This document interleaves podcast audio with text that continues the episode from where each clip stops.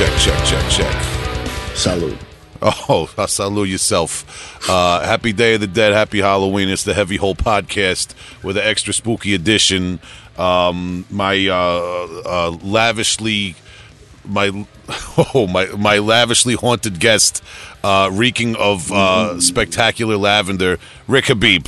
The, the, How you doing there, Will? the doom the doom don of Staten Island. How you doing, Rick? How's it going? How's it going? Formerly of Staten Island, but hey, technicalities. Well, yeah, we know we know that you got different uh, principalities you got to live by. Um, we'll get into we'll get into all the principalities later. Uh, this is a special uh, holiday episode of the Heavy Hole Podcast for Halloween week. coming right at you, Rick. You're not much of a Halloween guy. Um, and you know, I never really liked uh, dressing up as uh, as another uh, person or anything like this of this nature. Uh, I did it when I was a kid and all this. You know, I, um, my anniversary, my wedding anniversary is on Halloween, so that's interesting. Um, but yeah, and, and I never really got into it. You know, so uh, yeah. Uh, Uh, except when I was a kid, we'd go bombing and shit. That was it. That was awesome. Well, what's yeah? Take you know what? While we're here, let's take a minute. Take yeah, take me through Staten Island Halloween growing up. in the eighties. Yeah, Staten Island Halloween was it was, you know, my block and the various surrounding blocks. It was just a war zone of eggs and shaving cream, and you would come home. You know, it would start like maybe around three in the afternoon. You get home from school and you start, you know, just you get off the bus really, and you would get pelted with eggs in the face. Huh.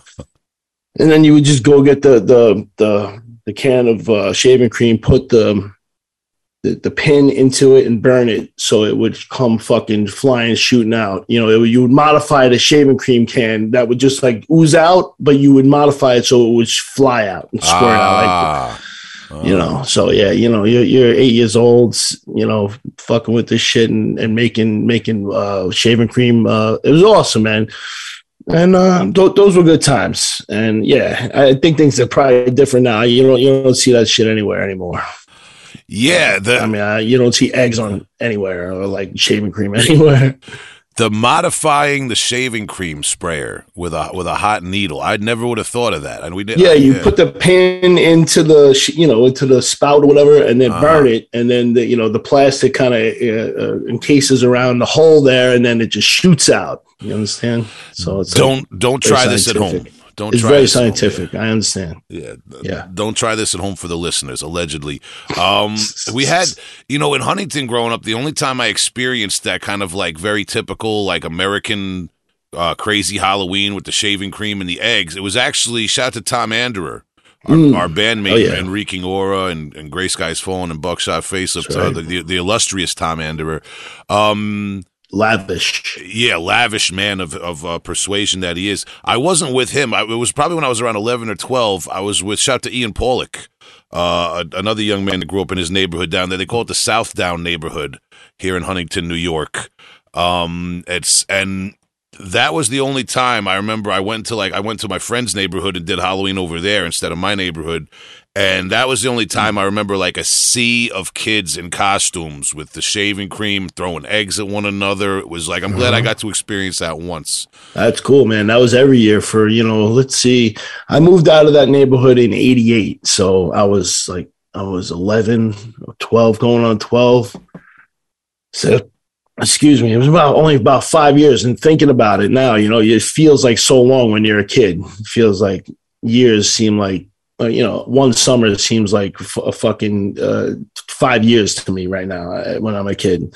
Anyway i'm, I'm rambling but uh, it was only a few years of that and it was every year of just of chaos and war. We we would have like teams and and you know do like bombing like raids and shit. It was it was awesome. Yeah it was cool man See, yeah, my neighborhood uh, was not that popping for Halloween growing up. Uh, Huntington Station is more of like a um, there's like a lot of kind of like industrial, like there's the train tracks and some you know some kind of like scrap yards and welding yards and things like that. And uh, it, was the kind of neighborhood where on the news the next day something really bad happened on Halloween. You know, it wasn't really a mischievous neighborhood. It was like a stay indoors neighborhood back in the Right. eighties, eighties and well, nineties when I was we had we had mischief night also, which which Yeah. was became a thing later on. I don't I don't really remember that so much as a as a young boy in the 80s that was more like a 90s thing from what I remember, like tires getting slashed and like real Yeah. fucking damage getting done, things like that. But uh, that, I never partook in that stupidity. It, it see, yeah, it definitely seemed like in the '90s people stepped it up. Um, you know, Right, it was right. it was always going on. There was always people doing stuff, but it de- like it seemed like. uh I mean, not you know, not to get cliche, but we even heard about like gang initiations, um, random shootings, and things like that, which have happened in my neighborhood. Grow so you kind of like over the years, I think people were like, nah, let's. They started doing that safe Halloween stuff where they go to the mall and they ask each Mm. store for a trick or treat or whatever, which is pretty lame. Uh, Yeah, I mean, we that's- didn't do that. We didn't do that in Shaolin. I yeah I, I thank I, yeah I thank the uh, the Lords of Halloween that I grew up not having to do that. At least we got some real trick or treating in back in the day, man. the real and the fake things getting watered down in the modern era. Um, I you know what, man, this translates to metal very well because tonight's guests. Uh, the members of long-running, iconic Texas black and death, black, we'll say black into death metal band Imprecation, um, have some opinions on metal, things getting watered down nowadays, things being real, uh, and I think we're going to get into it with them all for this special Halloween episode.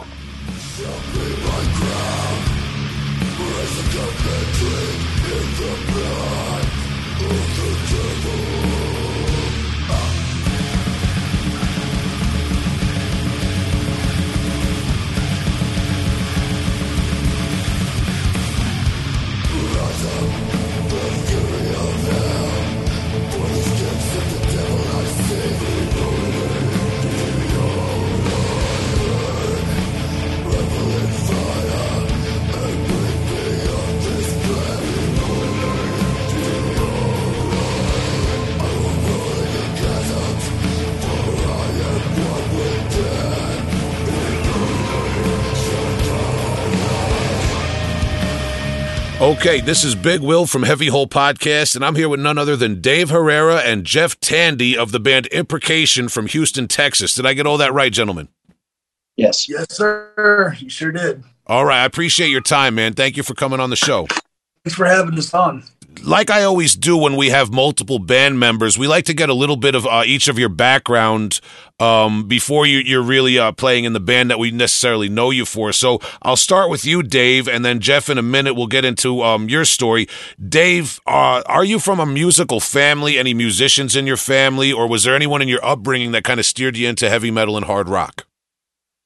Uh, nobody in my immediate family. I was pretty much a lone wolf, black sheep type thing on that. Um, but I did have an Uncle Jim. Uh, my, well, I still do. He's still around. But uh, my Uncle Jim got me into Black Sabbath Mm. uh, when I was 10 years old. He, uh, I was into Kiss and stuff, all the typical things that a seven year old kid in the 70s would be into. And, um, and uh, one day, my uncle Jim pulls me uh, pulls me to the side. He takes me to his uh, house, and he's like, "Hey, man, uh, I want you to hear something, man. You need to quit listening to Kiss and listen to this." And you put uh, Black Sabbath "Sabotage" on, and it fucking changed my life, man. The, the very first thing he did was, put on the Writ, and it scared the shit out of me, dude. But I knew right then and there that that that, that was the path I needed to start on, and uh, so that's how it happened. You know. Wow. Love Gun. I cut my teeth on Love Gun, but you know, shortly after I found Black Sabbath and Priest and Kiss and all and, and uh, ACDC and all that stuff like that. So you know, you know, so but I did learn about Kiss through uh, Sunday school. You know, uh, I had a Sunday school teacher. Uh, she was a nun, but she had Kiss posters all over her room. And Wow. uh, I remember being six years old, asking her who the hell all those people on the walls were with makeup. She's like, "Oh, that's Kiss. That's my favorite band. you want to hear what they sound like?" And I'm like, "Yeah." You know, so she brings a Kiss record to class the next uh, next day, and she played Black Diamond, and I freaked the fuck out, man. You know, and and so yeah, I learned. I my true gateway was through Sunday school at a Catholic church. You know, so So this was a I'm sorry, this was a Catholic nun in the 70s playing you Kiss? Yes, yes, yeah, yeah. It was, it was, it was. Um, you know, my uh, my mom would drop me off there during the week, and we had like Sunday school. I was six years old, like you know, and uh, you know, I was well. Actually, I was going on six. You know, and uh, yeah, it was. Uh, I learned Kiss through that, you know, and then uh, from that point, you know, when I on my seventh birthday, I, I asked my grandmother to buy me a Kiss record, so she took me to Kmart, and uh, we got she got me Love Gun, and uh, that's where it started. That's But, uh, pretty funny, man. That's pretty ironic, man. That sounds like a cool ass nun, man. Hell yeah, she was, man. She she opened the gate for me, man. All right. Well, and I, I got to quickly. I always shout out my research. You guys have done interviews with Ken's Death Metal Crypt, uh, Voices Yeah. from the Dark. Yeah, Un- Uncle Ken. Big shout to Uncle Ken, man. Um, Ken fucking rules. uh, as I well don't as have a beer, but cheers to you, Ken. I, I do, man. Cheers, cheers to Ken and uh, Voices from the Dark Side webzine.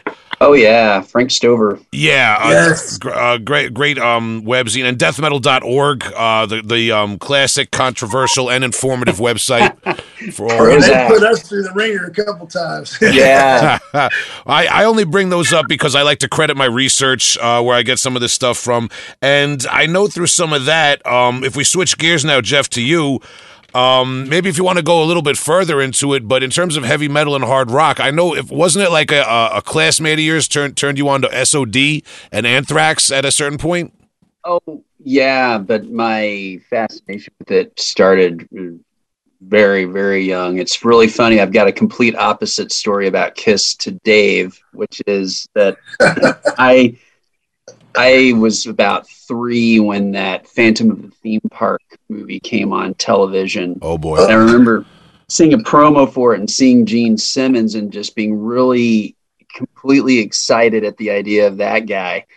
And then when I realized that how they, when I realized how they sounded, like I want to rock and roll all night. yeah, and then, and then you heard them. You know, it, it didn't match up. You know, I was hugely disappointed, and I don't know what I was thinking it was supposed to be when I was three because I didn't know what metal sounded like yet. But it just, I wanted Hey, it to I- be, yeah, I just wanted to be just like rah, you know, and um, well, you know, Raw didn't really exist at that time. You know, like the most you got of Raw was Sabbath and stuff. Right. you know. But uh, but I know what you mean. You know, he's spitting blood up, he's breathing fire, and he's singing about fucking meeting you in the ladies' room and stuff like that. You know. yeah, but hey, I almost ran away from home because my uh, parents wouldn't let me watch that that stupid Kiss Meets the Phantom of the Park. And I was like, much, much, much later in life, I watched it again because I did get to watch it when I was a kid. But much later in life, I watched it again, and all the magic was worn off and all that shit. And I was like, man, I almost fucking ran away for this crap. You know, that shit sucks. some some things belong in the past, man. You know. Yes, yes, it was magical back then. Not so much now, you know. Well, we're actually we're we're going to try to time this episode to drop for Halloween weekend. Um, the kind of the, the you know kind of I thought it would be appropriate um for a band of your guys' caliber.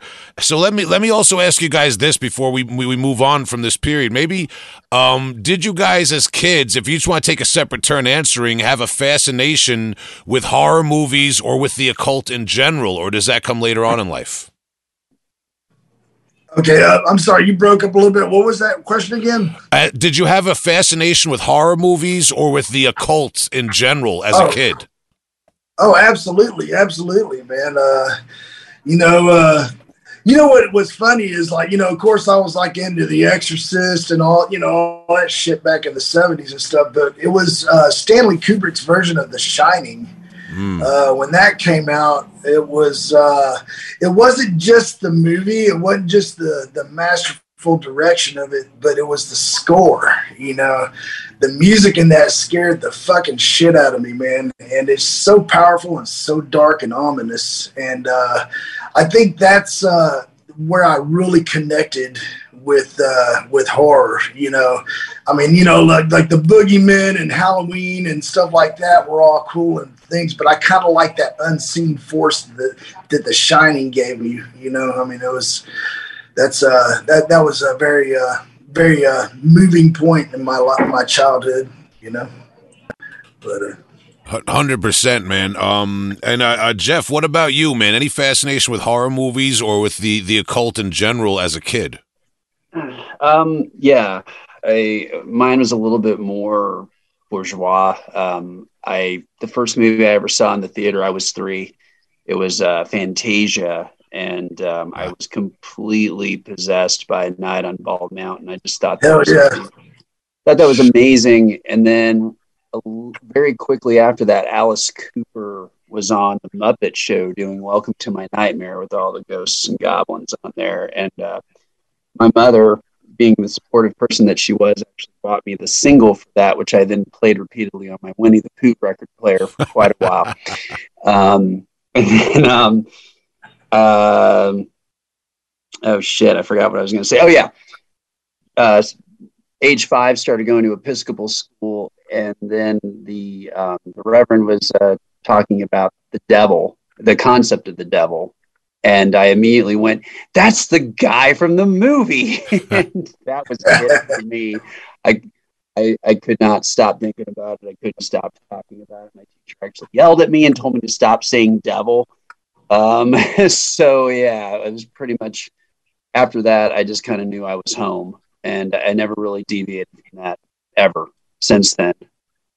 Okay. Yeah, you know, and to add to to add to what I was saying earlier about movies, I guess what really stirred my fascination with the occult at a young age was, you know, things like uh, you know, like the omen and uh the you know, course obviously the exorcist and stuff, but things like the omen you know, there's something about the film score. Once again, we're going back to the music here, but but you know, everything from the desecrated statues of The Exorcist to the to uh, Ave Satani uh, from uh, Goldsmith.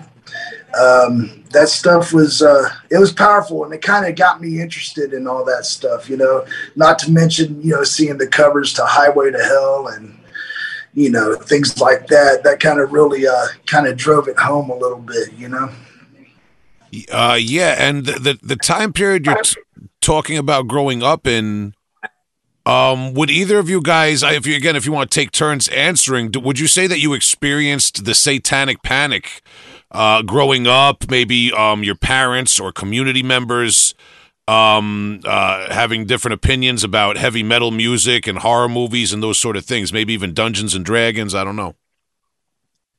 Jeff, you want to go first? Um, yeah, no, not specifically. My um, my parents weren't involved in any of that kind of just herd mentality bullshit. I mean, um, no, I never had any trouble with it. I never had any interference with it. I knew it was going on, and I thought it was really ludicrous. But uh, no, I never experienced it personally. Even though, like many young death metalers, I did plenty to try to provoke that kind of reaction um, in people you know around age 16 you know marching around with the deicide shirt on like a second skin um, but uh, no I, I wouldn't say so I, I i was i was a little younger than dave so by the time just speaking for myself by the time i was really all the way into heavy metal um, the panic had been mostly debunked oh gosh, like 87. And like the height of it was like, I think like 84 to 86, something like that.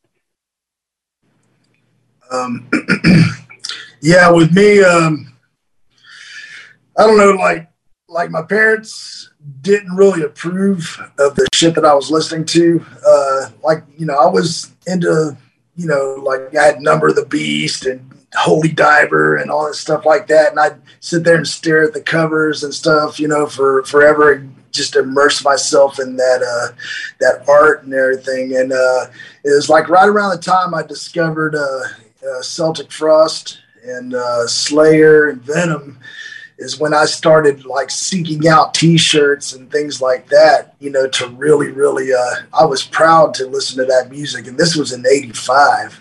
You know, I was 15 years old, and uh, and I got kicked out of school a couple of times because I was wearing a haunting the chapel shirt and body by blood shirt. And seriously, man, like people did not know how to how to like take that in, like how to absorb that. You know, you're I'm walking around the, the hallways with the Hell Awaits shirt on, and everybody's like, "You want to go to hell, man? You think that's fucking cool?" You know, like, and and it was just people were tripping, man, and even like you just wearing a Metallica shirt, people would trip out. But uh, the Satanic Panic thing, you know, I never really that never really affected me, but there was one time uh, me and some roommates, uh, some good friends of mine, Steve Eagleburger and uh, Brian Ligon, we all uh, roomed together. This was in uh, 89, 88, 89. And uh, we, we burned fucking inverted crosses into our flesh. I still got the scar right here mm. and one on my chest and all stuff like that. And, and we would like invite people over and, and brand them as well and shit like that and some some dude flipped the fuck out, man, on us and shit, you know. And he started, he, he was listening to Deicide and all stuff, and he's throwing plates at. He was working in the kitchen. he started throwing plates at all the wait staff and all that shit, saying that he was fucking possessed by the devil and shit like that. So they they take him to a a, a, a funny farm type thing, and he was like it was them, man. They fucking did it to me, man. They fucking it was as a cult, man. And so there was like a little publication that came out called the 1960 Sun, and they wrote about us in there saying, "Beware the satanic cult." And they described us to a T, saying that we, you know, we try to do altar calls and all kinds of stuff. So that was kind of like my thing, you know, like with uh, the satanic panic you know like we we made the the local newspaper so that was kind of funny you know. But, i didn't uh, even know that story.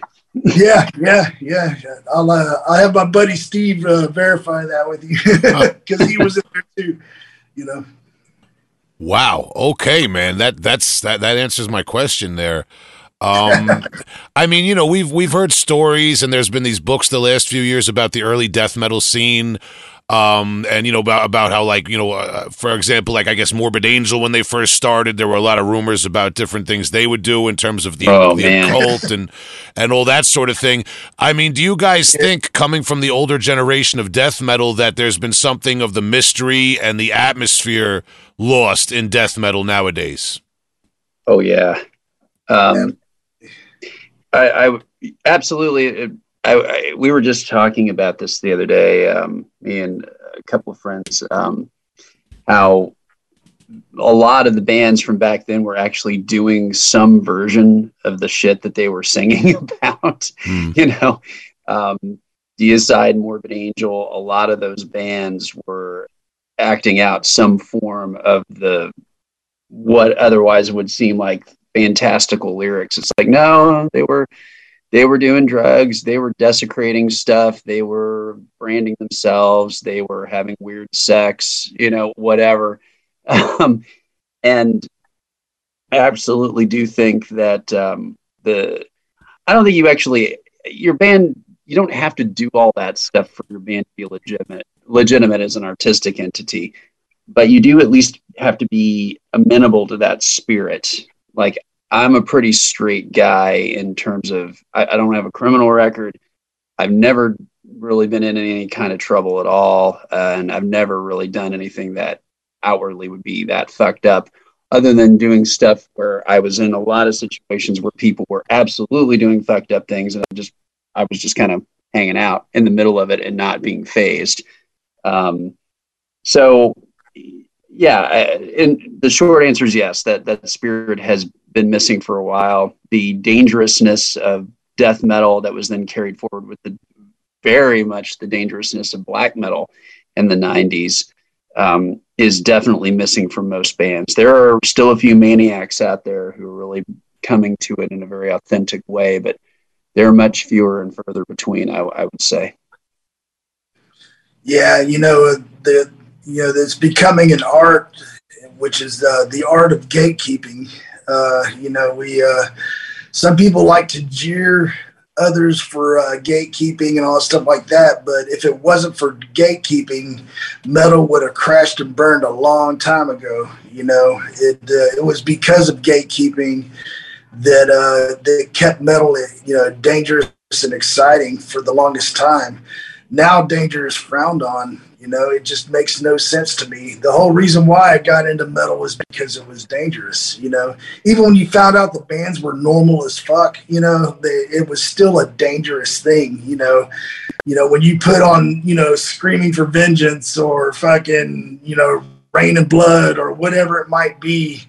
You know, you, you felt this essence of power you know, that surged through you and stuff. And uh, there was something about it that just that just kind of just took over and just swallowed you up. You know, uh, there's not a lot of bands that are releasing things nowadays that do that. You know, everybody's playing it safe.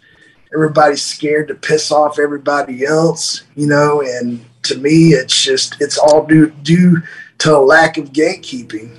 You know. Mm-hmm. So uh, I think uh, if there was more of that going around, metal would would uh, would have somewhat of that semblance, but uh, there's too much goofiness going on, and uh, I ain't got time for that shit. I, I always like to say gatekeeping. What you mean having standards? yeah, exactly right. so. Well, fa- uh, fair enough. And with this, especially with the type of metal that you guys are talking about, and from the uh, the older school, it makes a lot of sense.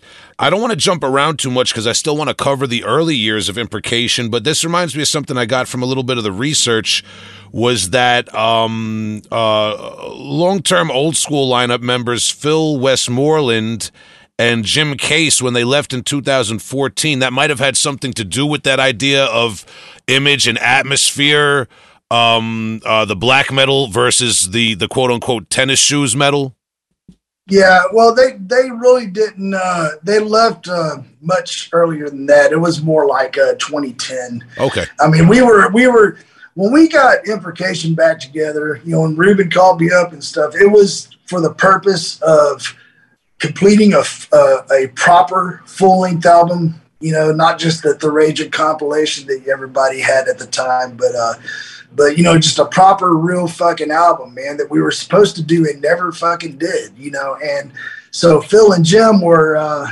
they were kind of holding things back. Well, I wouldn't say that they were holding things back, but Phil wanted to take the band into a doomier direction, and we wanted to go more occult.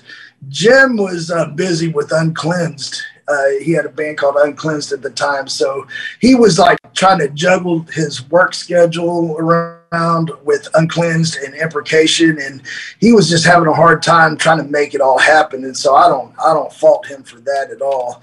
But there was a clash of ideologies between Ruben and Phil and I, you know, and uh, it was just one of those things. Uh, we were playing a show one day, and uh, Pete Helmkamp came up to me after uh, one of our performance and he goes, "Man, you guys fucking crushed it, man."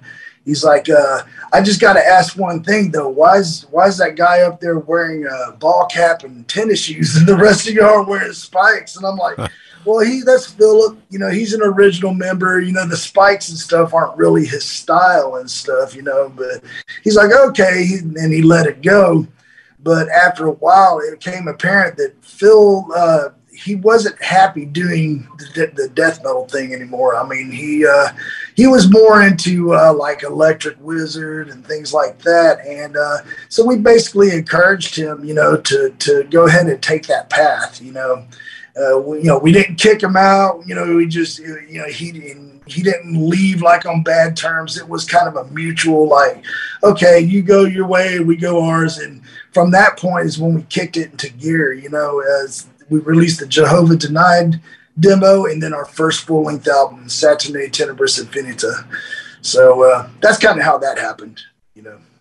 Okay, fair enough. Yeah, I only bring that up because of that conversation about the you know the kind of atmosphere of death metal and and um uh the you know I guess Im- the image of the band and that sort of thing. But maybe now if we could maybe shift gears to uh, I as as I said, I know from Uncle Ken and Ken's Death Metal Crypt that you at a certain point in time back in the day were trying to get a band off the ground. Um, Christ uh, dismembered when you actually ran into original imprecation um, uh, bass player Mark Beecher, whose car had broke down on the road, and that yeah. led to you kind of joining up with some ex members of Dark Rain to form imprecation. Yes, Yes, that's true. Uh, yeah, I just wanted to ask you maybe about, like as I said, you know, I don't want to ask you to repeat the same stories over and over again. I do my research, but I, I want to get a little insight into what the scene was like back then because we're talking about early '90s death metal in Texas, which has never gotten maybe its um uh, its respect in terms of a regional scene, uh, but there were always bands from Texas doing their thing back then. Could you maybe just give a little insight into what things were like in your area and in that local scene where Dark Rain was from? Because Dark Rain was kind of a upstanding band in the local scene before Imprecation even existed, right? Yeah, I used to I used to go to their rehearsals uh, when they were called Metal Force, and uh, and that was like you know i was trying so hard to get a band off the ground uh, christ dismembered was the name of it and it's funny because there's a band now all of a sudden called that you know but uh but you know that was uh that was the name i had you know and uh and I and I was trying to get some people to join in, but it was hard finding people that were wanting to uh, be a part of something with a name like that. Meanwhile, I'm going to Metal Force practices, going, man, if I can only be in a band like this, man, and then they changed their name to Dark Rain. And at that time, there was darker sounds happening. You know, uh, there was a station called 90.1 uh, uh, uh, KPFT FM. It was a Sweet Nightmares show. It was like a public radio show that, that would come on. And on Tuesday nights, uh, Wes Weaver and Bill Bates would start would play like underground stuff that was going on at the time. And this was like '88. You know, well, I mean, it was before then, but when I started tuning in, it was like late '88, '89, something like that. And they were playing bands like Coroner and you know Kreator and and uh, Dark Angel, and you know, I was listening to all that stuff any before that, but then I started hearing things like Sepultura and uh, you know, Terrorizer, Morbid Angel, and stuff like that. So the scene started changing a little bit around our area. Band, you know, Metal Force became Dark Rain. The sound got a little bit darker. Started getting bands like Malignant Terror and you know, there's Auschwitz and some a few other bands that were like a uh, pretty dark. But in the Texas region, bands like Necrovore and Absu and and uh, Morbid Scream and all those bands like that started really making noise. Uh, you had Devastation and you know Annihilator and all these bands like that. So things started happening in Texas, but all eyes were on Tampa at that time. And uh, it was Tampa or, or East Coast, you know, like uh, like you know bands like Cannibal and Suffocation and things like that, you know. And then uh, Tampa had everybody's attention with Deicide and more Morbid Angel. Um, so it took a while for Texas to catch on, you know. Honestly, I just, you know, we were, I just felt like we were the, the, we were a hidden treasure, man. Like there's all kinds of like cool, you know, cult things coming out of Texas that took a while to, to, to, to take hold, man. But, but it's, uh, it's uh, you know blood spill, all that stuff like that. It's all it's all uh, you know getting its respect now. You know the respect it deserves. You know. So, would you say, I, from an outsider perspective, I'm from New York. It seems like the the classic Texas death metal sound from back in the day was um, very death metal and brutal, but it seems like the Texas scene was a little ahead of the curve with the occult atmosphere and the types of imagery that people might associate more with like Norway from back then. You know what I mean? I don't remember a lot of bands other than maybe your occasional Deicide promo photo going the full nine, the, um, the way, you know, maybe Absu did or, you know, Imprecation did and things like that. And Necrovore. Necrovore, definitely. Yeah, you know, they, uh, well, you know, I mean, and see, that was the thing. There wasn't really, I mean, aside from the bands that you mentioned, there wasn't really a lot of, uh, you know, there was like bands like Condemned and stuff like that, that all, and Chthonic and stuff that all touched on the, on the more satanic or dark, uh, you know, region of, uh, of the, the scene and everything. But, um, but it, you know, there really wasn't anybody, doing taking the making a craft out of it like Absu was or like you know like we were you know like you know we we you know it, it took a while. We had a mission we had a goal and uh, you know when we started doing our thing and it, you know it was just kind of a mixture of styles. Like Philip you know that we were talking about earlier he was really into entombed and Terrorizer and things like that, you know, and uh, Morbid Angel and stuff. And uh, and I I was like all into uh, blasphemy and and Vital Remains and things like that, you know, um, you know, immolation and you know, and so it was like kind of like a conglomeration of those styles plus like like old thrash that Dark Reign was doing, and that's kind of like how we came up with our thing, you know. Um, but uh, you know, there wasn't really a lot. There wasn't really a lot of bands doing that back then, and there really aren't now.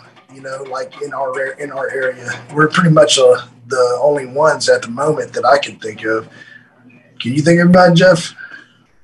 Um, as far as more occult, I mean, no, it's just the usual suspects. Yeah, Absu was a really early entry into that. Um, did Crucifixion do that kind of thing? I don't. I never saw Uh, them live. Yeah, they uh, they they were they were badass crucifixion. Yeah, yeah.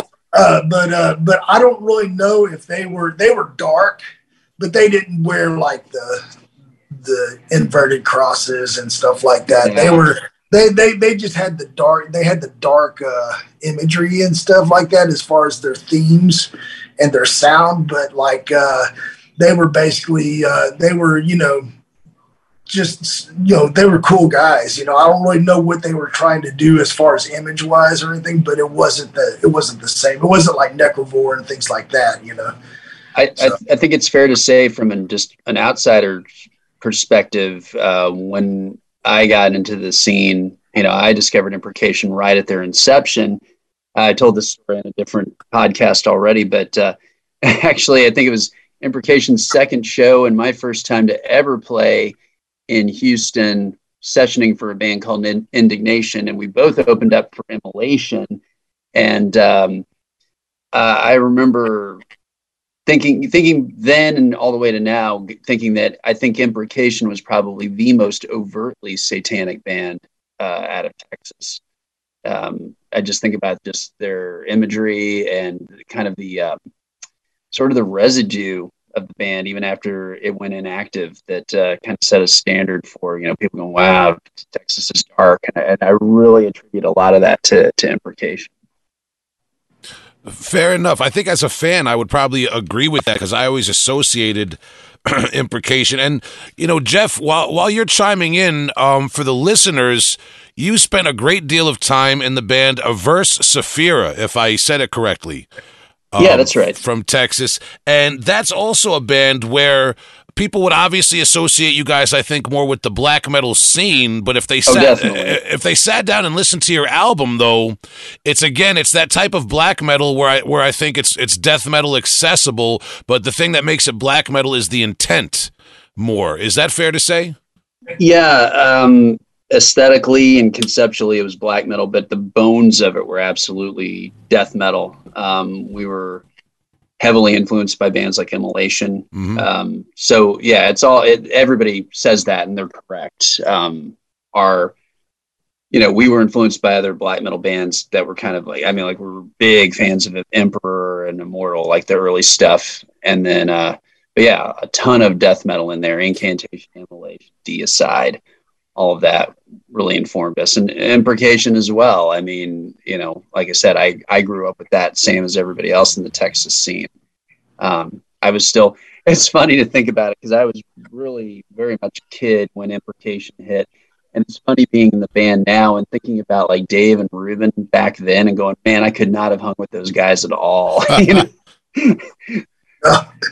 it's it's funny. I was thinking the same thing when I was going to dark rain practices about seeing Ruben and all that. I was like, man, I would love to be in a band with somebody like that. You know, like, I didn't think it would happen one day. You know, so it's kind of cool. It's just we just all, but our paths all crossed at the same times and stuff. So that was it was inevitable. But Jeff, you had to come. You had to come and join, man. yeah. Uh, and of, when you say Ruben, you're of course talking about. Um, uh, forgive me if I get this wrong. It's Ruben Elizondo. Right. got it. You Ruben, got it. Ruben Dog. Yeah, uh, rest in peace. You're uh, the longtime drummer, and he also played keyboards on a number of releases of Imprecation. Um, he Shit, everyone. ev- everyone past and uh, including uh, the most recent album uh, just released in 2022, um, which would be his his last release, I believe, with the band before he Yeah. passed away. Right? Uh, well, we got one more yeah. coming. Yeah, okay, that's got him on it. You know, it's it's a seven inch, so but it's the last full length that will have him on it. Yes. Uh, fair enough. And I just wanted to respectfully ask you guys. Um, because you know you each you each uh, joined up with him at different times. Maybe if you could give me just some of your your memories um, of of joining the band, getting to know him, and getting to know what it was like to work with him as a musician, and seeing his drive in the band, and how that may have affected the way you perceived imprecation. If each of you guys want to maybe take a turn and give your your your spin on that. Um. Okay. Well, I guess I'll start with that since I since I go back a, a little bit longer with Ruben. Um, uh, well, my my first memory of him, aside from the dark rain practices and stuff, uh, was one that I've told. I believe I even told it on Ken's uh, death metal crypt. Um, it was uh, it was I was trying out for the band as a guitar player, and uh, I'm nervous as fuck. You know, I'm like, uh, man, I can't believe I got myself into this. You know, it was the Mark Beecher thing when I when he told me about it when he picked I, we picked him up on the freeway. Well, that that that night, Ruben was the first one to show up at my house, and it was fucking coming down like cats and dogs outside. Man, it was it was like the sky opened up. It was pouring like fuck. I didn't think anybody was to come, and Ruben shows up boom, boom, boom, hits the door. I open it up and it's them. I'm like, hey, how's it going? You know, and he's and his first thing he said, he looked at me, he goes, Man, you better be good because I drove a long fucking way in the rain for this shit, you know. and that was that's still one of my favorite memories of him, man. Just that like no pressure at all, you know. And I, I, I sucked. I mean, it was I wasn't a good guitar player. Luckily, I started doing some vocals while I was playing for them because he probably would have just drove on and in a bad mood and stuff. But he ended up asking me to be the singer and stuff. But uh, but yeah, you know, I, I, there's so many memories of Ruben. I I can't even begin to to put them all in uh, in this interview and stuff. It's just just lots and lots of stuff. But I will say one thing is Ruben. Uh, he always prided the tightness of the band. Like it had to be tight, man. Like when it when, when we first started, we called it tighter than a nun's cunt. Like that's what he wanted the sound to sound like. He wanted it to where you could put a playing card in between each note. You know, like it was. It had to be super tight. And he chased people off, man. Like you know. If you didn't, if you didn't subscribe to that, you weren't made for imprecation, man. You, you had to go. You know, it took uh, took some decades and stuff for him to kind of loosen up a little bit on that because, uh, you know, me and uh, me and Milton, you know, we're, we're both fans of a little bit of slop. You know, not a lot, but you know, just a little bit of a little bit of slop. You know, just to kind of make it raw and loose. You know, and Ruben's not a fan of that at all. But it took us a long time to chip away at that, and he finally allowed a little bit to pass. But he was uh, he had a uh, uh, work ethic in the band. It was like uh, it was like nobody else I've ever seen. Man, it was uh, it was pretty pretty uh, strict and disciplined. So. Okay, Th- thank you for sharing that, man. We appreciate that, and um, I just think myself and imprecation fans listening might just want want that little bit of insight, because um, obviously I never got to speak to him. Jeff, maybe I don't know if you just want to give, give your recollection of what it was like working with him um, and and and meeting him and his kind of work ethic to the band, that sort of thing. Sure. Um, Ruben, I think, was such an interesting figure because he had such a, a vast uh, mind. Uh, he was incredibly creative, incredibly uh, singular in his vision. Like he didn't allow himself, I don't think, to really be influenced by anything outside of what he knew sounded right and looked right. Um, but he was so funny to me because when I really got to know him, I kind of regarded him as almost like this sort of Yoda figure because outwardly, like kind of right right at the beginning where Luke meets Yoda and Yoda's not revealing his power. Ruben was very humble, very unassuming, and very you, you just wouldn't predict that this guy was just this endless black well of like you know essential death metal. And um, I mean, he was all you know, he was always it, it, it, was it was just a, such an interesting thing, but it, he was fully incorporated in that, and that um, his vision informed his spirit, and his spirit informed his vision. And by that, I mean he was a generous guy, a good father, and a good husband, and a, a good friend. But then at the same time, he was also he he had this essential grasp of darkness, and I admired him for that so much. And you know, getting to actually start working with him was really a huge deal for me.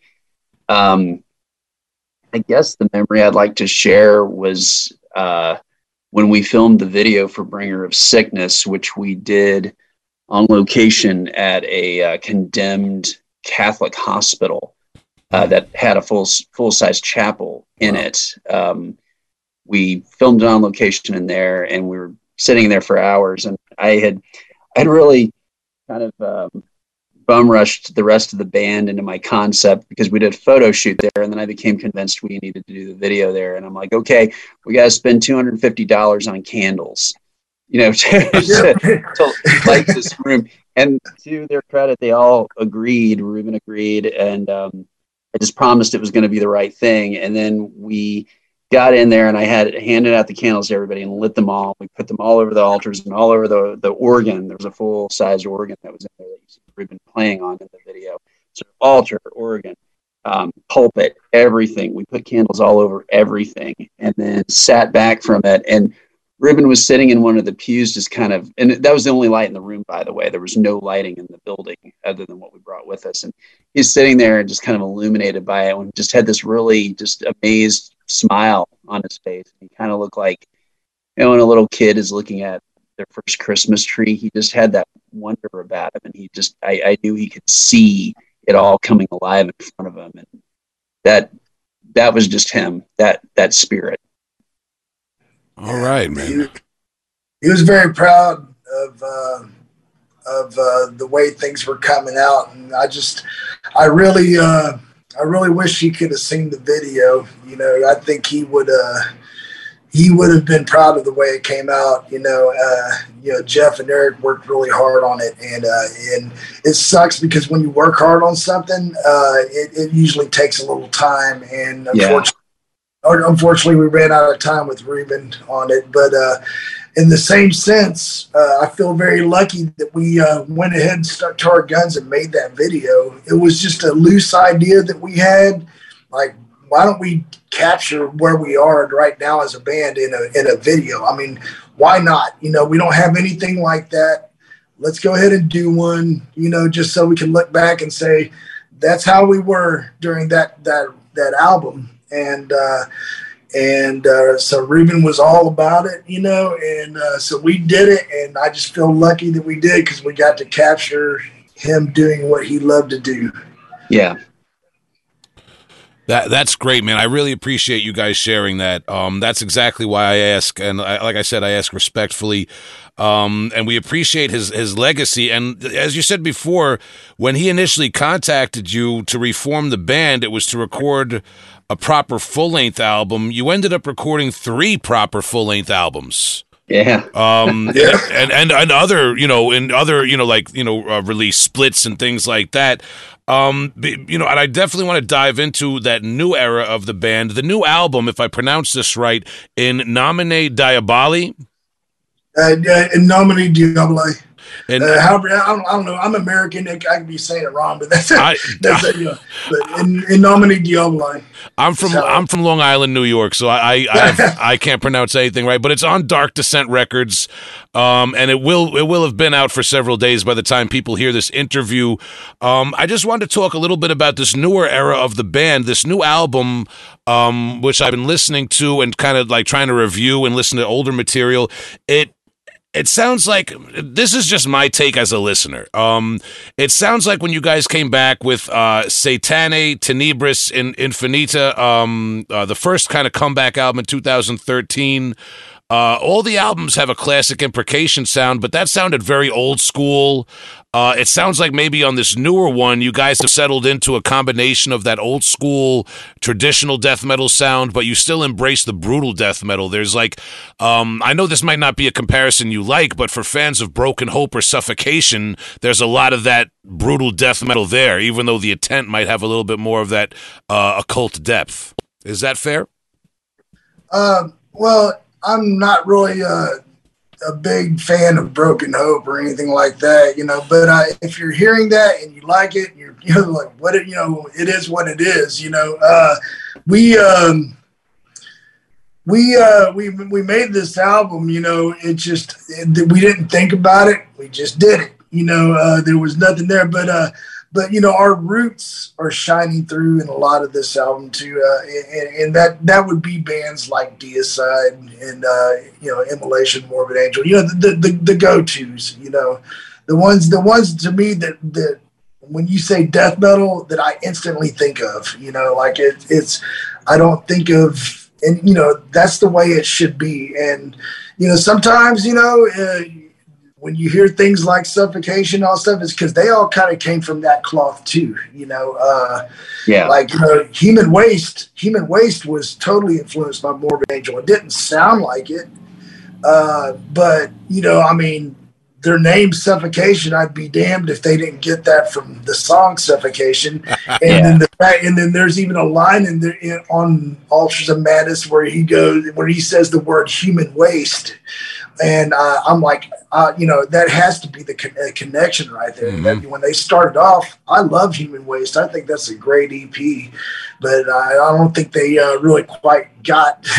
they they recaptured that. They lost it after that. They spilled their juice. but, uh, but oh. I'd be inclined to agree that there are passages that have the kind of density um, that you see with uh, brutal death metal. I, I think the think the difference is that brutal death metal doesn't have the same dynamic and that they don't they don't usually know when to back off that density and, and let breathe and let those just those chords hang there and and sort of I don't know just loom over you.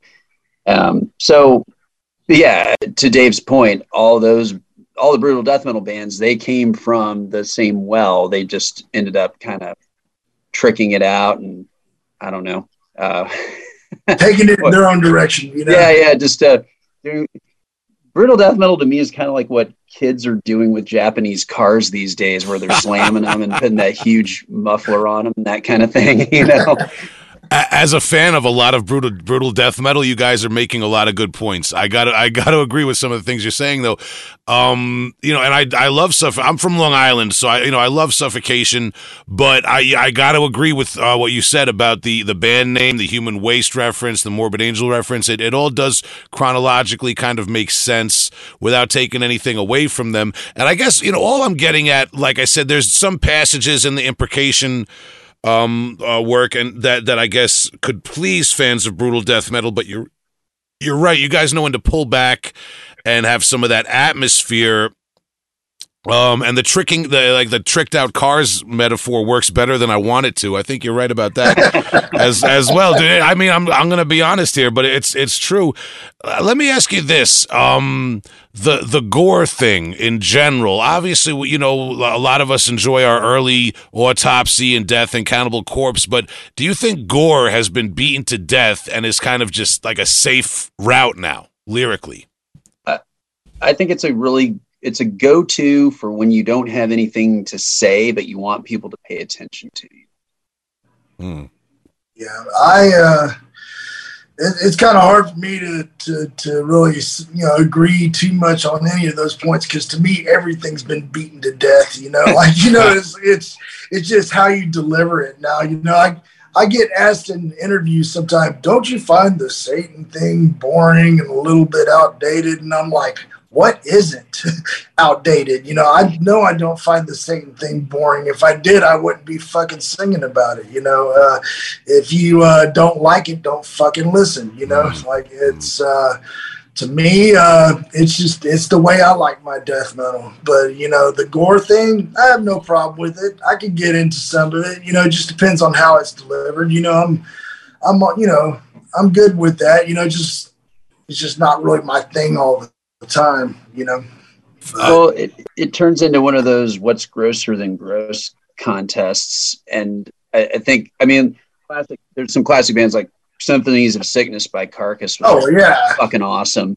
Um, I like the first few Cannibal Corpse albums, um, stuff like that. But yeah, when that's just, it, again, it's it it can it can really be used as a proxy for having any kind of bigger statement. And I noticed that a lot of like the OSDM bands that are coming out now, which are considerably new school in their mentality, um, they just go with gore always because you don't yeah. have to you don't have to really think too hard about it to just talk about it, chopped off limbs, dead baby, whatever vomited um, entrails. You know, autopsy, autopsy made that into a, a, statement. They really did. They were really aggressively presenting that and going really over the top. And half it was in the delivery. Chris Reifert screaming like a psychopath about it. You knew he was kind of feeling those moments, not just going, eh, we're, we don't want to get into satanic sounds, eh, you know what's fuck man fucking autopsy or gods man i mean it's you know that now that's gore done right right there you know i mean totally.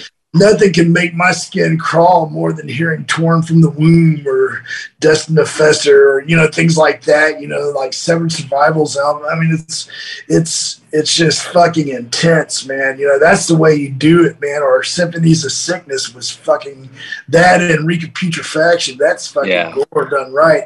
Uh, as far as like newer bands i mean i like things you know bands like pissgrave and stuff you know they're to me they're doing it right too you know. But you know uh, I don't really know a lot of the newer gore bands and stuff. I just know the the old classics. So it is what it is. Fair, fair enough, man. Um, and I, I, definitely see where you're coming from. Let me let me flip that on you. Um, res- now, respectfully, a lot of the imprecation material through the years has referenced uh, terms in Latin, which, you know, you obviously have to do a little bit of research if you really want to know what some of these album titles and song titles reference uh, you know, I don't want to. I am not asking you to go through every single one and explain what it means, but maybe just explain for me and the listeners, like where some of that comes from. Are there specific texts that are very important to imprecation? Are these maybe some sort of ritualistic thing or belief based thing that you guys apply to your life uh, or to the band in some way? Like just a little bit of context, maybe for people who don't understand that. Well, you know, the whole Latin thing, you know. Uh, it's always been something that's like fascinated me at a, at a young age and stuff. Like you know, hey, watching The Exorcist, why uh, the uh, the exorcism scene when they're spouting out Latin and fucking devils rising and spitting up fucking shit and everything. It's it, it was it was sounded badass, but I always thought Latin just sounded dark and, and foreboding and stuff. Even like uh, I even own a Catholic Mass album uh, uh, on, on, on vinyl, and I'll play that every once in a while, just like listening listen to the chanting and stuff. It's in Latin. It's freaking crazy. But the thing the the thing about the Latin is, to me, it, it, it, it I've always liked the like Orthodox black metal, and they tend to uh, use a lot of Latin in uh, in their presentation, their album titles, their song titles. You know, bands like Funeral Mist and Ofermod and you know, like Old Mayhem, like you know, the, you know the mysterious days and stuff. Uh, you know, uh, Taste Blood, you know, things like that. They'll they'll use Latin in their uh, in in their approach. Uh, just that's kind of like where I the presentation I wanted to go with. You know, I wanted to uh, to kind of have that feel of like orthodox black metal and stuff. You know, it's just because that's the kind of shit I listen to. Um, you know, um, but you know to to uh, something uh, Satanae uh, Tenebris Infinita. That's the uh, the uh, infinite darkness of Satan. That's what that translates out to. Uh, Damnatio ad Bestias is uh, way basically uh, condemned to the beast. It's like you know what they did back in the uh, the gladiator times, the days and stuff. They would uh, they would either condemn you to a uh, to the show in the Coliseum, or they would cast you out of the city to, to fend for yourself with the uh, wild, you know. Uh, but uh, that's what that is. But you know, but I'm looking at that as more like uh, being plunged into fucking hell, you know, like you know, being condemned to those beasts, you know. Uh, in nomine diaboli, and simply in Satan's name, you know, in the devil's name. So. I, I think it's worth observing that Latin is also universal and timeless, kind of like evil itself. So I think that matches pretty well thematically. Yep. Okay, and and Um, fair enough. I appreciate that. And Jeff, I wanted to ask your input a little bit on this because, like we mentioned before, you were formerly in a band called Averse Sefira, who, in addition to a live album, um, uh, a split, you guys had four full length albums. And if I'm not mistaken, this is going off of Metal Archives. Mm-hmm. Um, the band's lyrical content basically had to do with sort of a, uh, an inversion or a negative version of the 20 angels emanating from the right and left hands of God in the Kabbalah. Um, that's yeah. that's kind of my my um uh, like summarized version of what it says here. I was just wondering if maybe you could give a little context to that and just I, you know I, I hate to ask you to, to, to condense it, but you know maybe like a Reader's Digest version of what that would what that kind of means for people who are interested in going back and checking out the Averse Sefira catalog. Um, I'd just quickly say that um, our early stuff had heavy Miltonian themes, and then we very quickly grew into um, uh, variant on the Kabbalistic system. Uh, but instead of the tree of life, it was the tree of death. You know, everything part of that inversion. I mean, these are known uh, concepts for anyone who is doing those types of workings. Um, uh, ultimately, it was kind of our own mythology based on that. We weren't uh, just dict- you know, we weren't reciting things from like a, any official system, like many, um, I don't know, explorers of those uh, realms. We kind of came up with our own mixed system. Um, the guy is the master of that as a Proscriptor from Absu. That he really has a great understanding about hybrid systems and uh, um, sort of picking and choosing to sort of assemble uh, a path of his own. And we took some cues from that and the way we came up with our concept. So, um, yeah, I can't really sum it up any simpler than that. Um, you'd have, you'd have, to, you'd have to just get into it, read the lyrics, and figure that out for yourself. Yeah, exactly. I mean, these are obviously concepts which people would have to do a little bit of their own research um, but I just I wanted people to know the kind of depth involved. Um, mm-hmm. and, and, and in comparison maybe to like a lot of my favorite bands even that just kind of do the, you know, the meat and gore thing. Um, cause I'm from a little bit more of a death metal and grindcore background, but this, this is stuff that does have a lot of depth lyrically. Um, and, uh, you know, w- with that being said, you guys have been very generous with your time. Uh, you know, as we wind down, I just want to first of all, I want to make sure that I plug and promote that. Um, and I'm gonna I'm gonna pronounce it as best as I can from Long Island, New York. Here, in Nomine Diaboli, the uh, new full length on Dark Descent Records is out the 14th of October, which is passed already. Um, but something the listeners can catch if they are in the area of Houston, Texas, down there is November the 12th. Uh, you guys are having your album release show at the Black Magic Social Club in Houston, Texas, with Black Jackal and Hexella. Did I get that correct?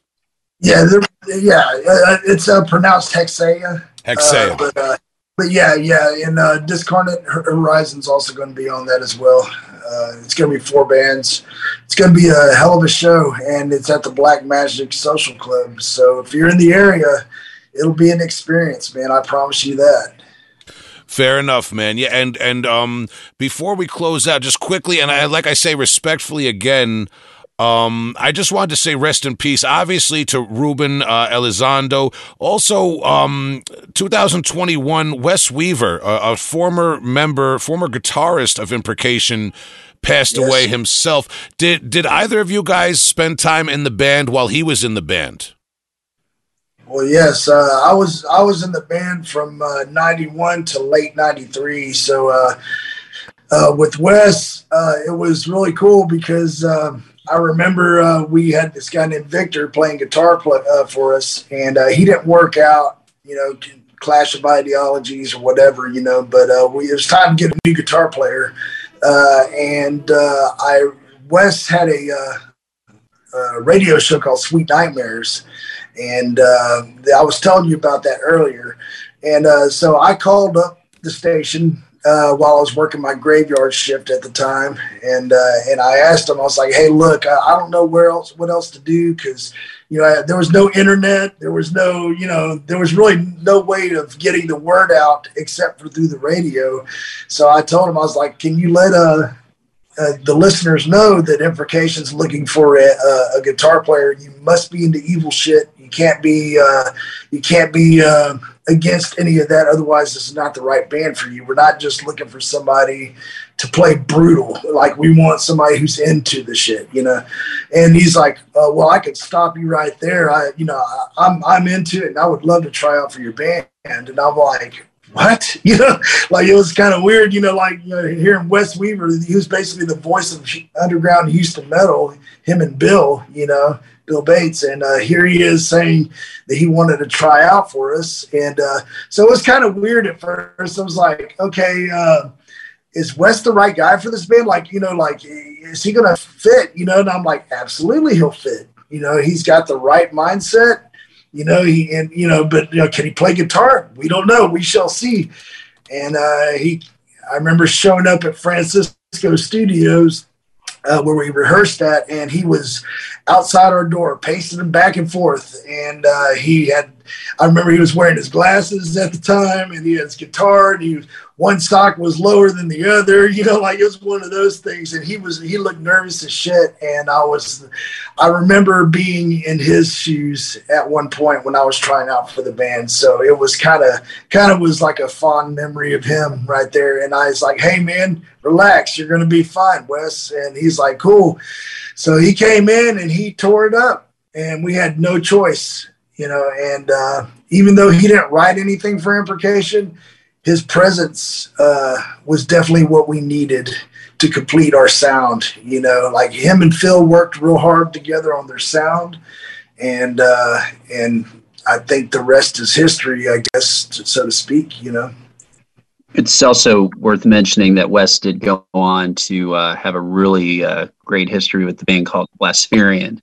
Oh um, yes, and that is really awesome. If you haven't checked it out, I, I really consider that kind of a component band imprecation in many ways, just definitely a spiritual cousin of the band for sure. So absolutely, absolutely, man. And, and they're so missed, man. Everybody in that band was so cool. Uh, you know, like, well, except for one guy, but I'll leave him uh, Biclops, you know, I call him.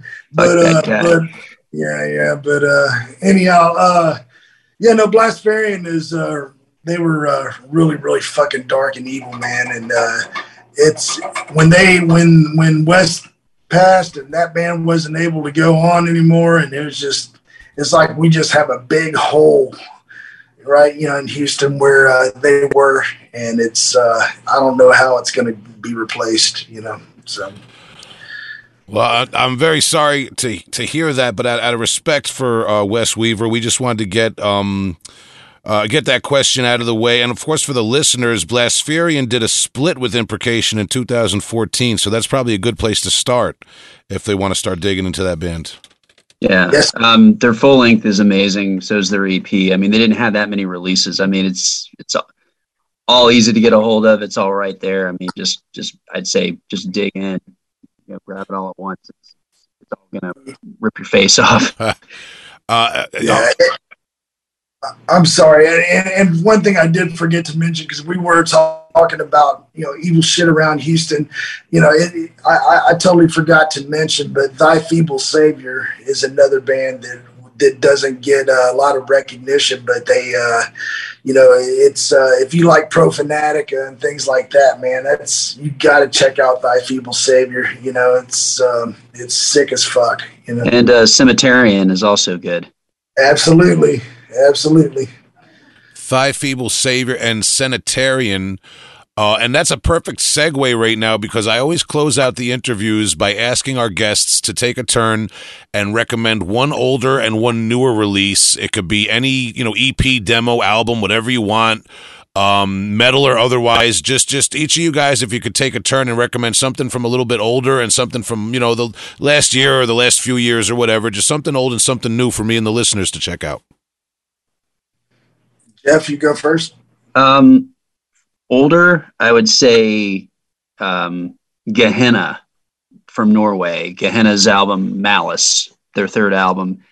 That is a really great piece of symphonic black metal that still um, has a really evil core. Um, you know, don't let the term symphonic scare you away. It's it's really dark, it's really authentic, and, and it's really really well written.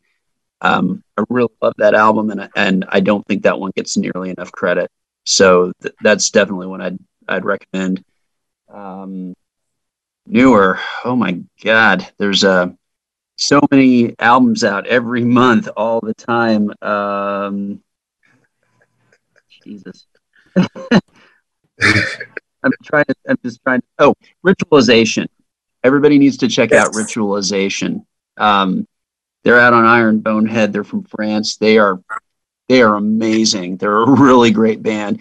They got a they had a full length out from a couple years ago that I just I, I totally love, and they just came out with a new EP that's also really amazing. So yeah, definitely check them out.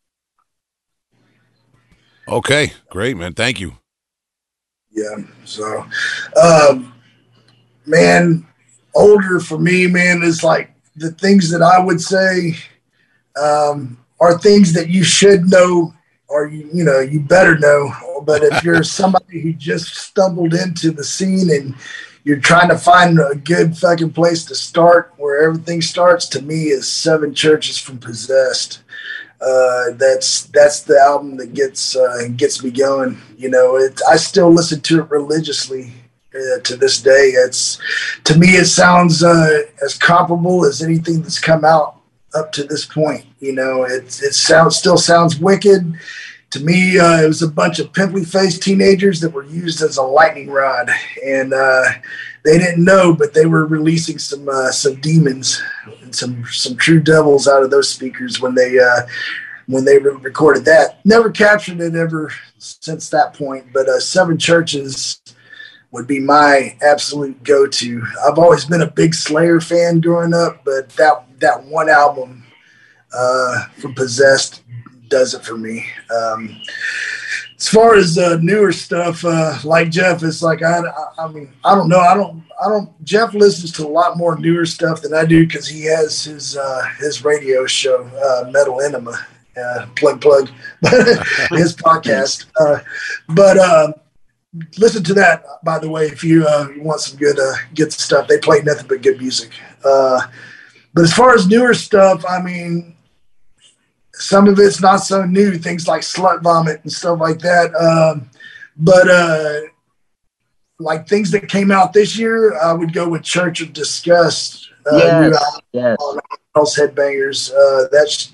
I'm not just saying that because they invited me on one song. It's just a really good fucking album, man. It's solid. It's sick, and not enough people talk about it.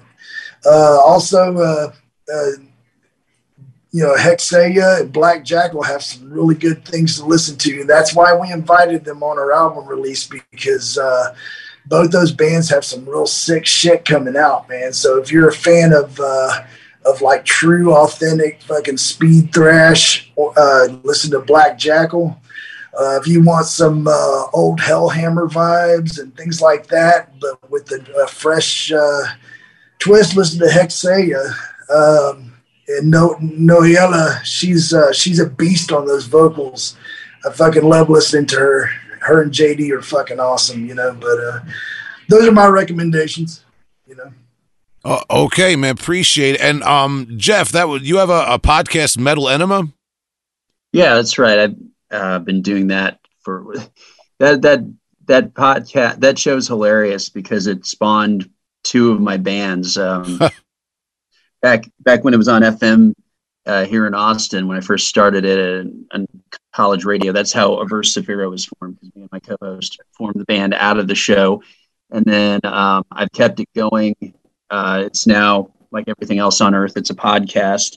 You can you can check it out at metalenema.com. There's literally hundreds of, of hours worth of shows on there, from all the way back from '96 to now.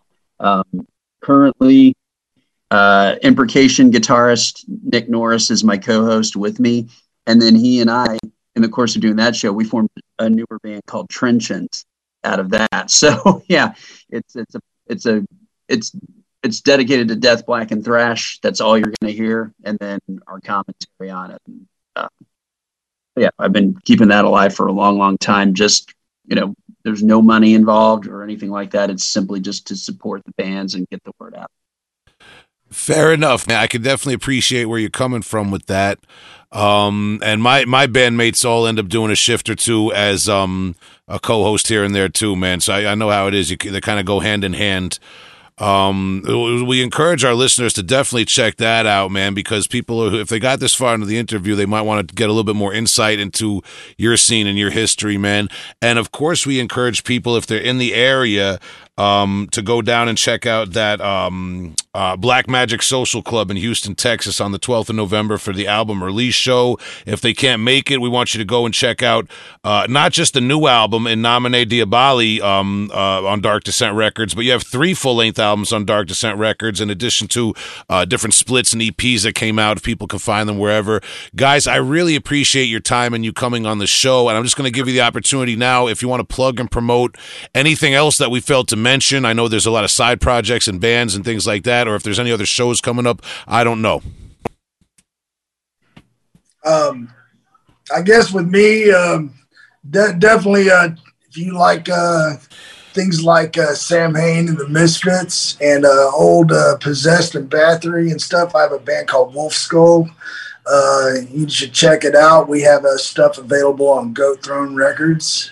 It's very raw punk uh, mixed with uh, old classic thrash and black metal. Um, it's uh, it's uh, you know something to check out if you uh, if you're into that kind of stuff.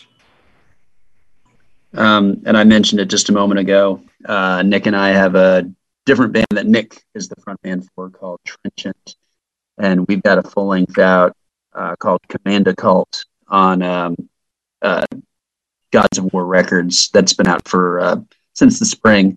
So uh, yeah, definitely check that out. That since you'd asked about Averse Sefira, I would just say for people wondering why they should listen to it, if, if they're interested in Averse Sefira, that's probably the closest I'm ever going to get to that again in terms of just the, the concept. So that's there to check out as well.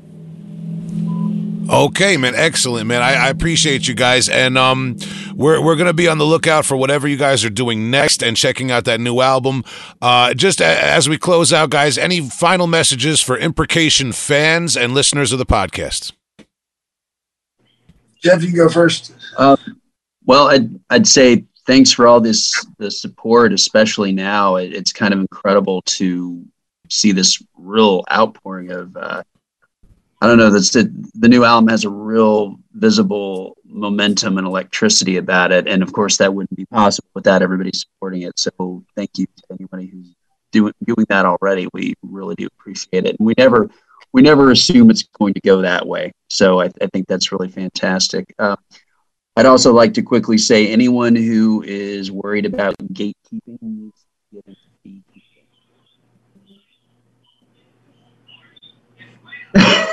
Uh, I, I, I think I think I lost you. I lost you there, man. I, I'll say it. Where did you Where did you lose me? Uh, about gatekeeping. If you want to repeat okay, that statement. I'll say it again. I, I, was like, I got a dead silence. I'm like, you didn't like that one. I, I was just gonna say, anyone who's that concerned with gatekeeping needs to leave the scene and get into beekeeping. All right, man.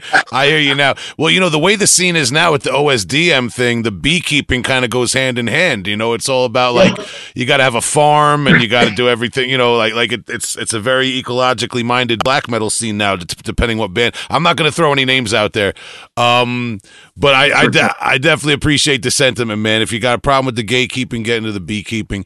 Um, Jeff Jeff Tandy and Dave Herrera of Imprecation from Houston, Texas. I thank you guys very much for your time, man. We're gonna be in touch as this episode goes up. Thank, thank you very you. much for having us on, man. Heavy hole rules. It was a pleasure. Thanks a lot.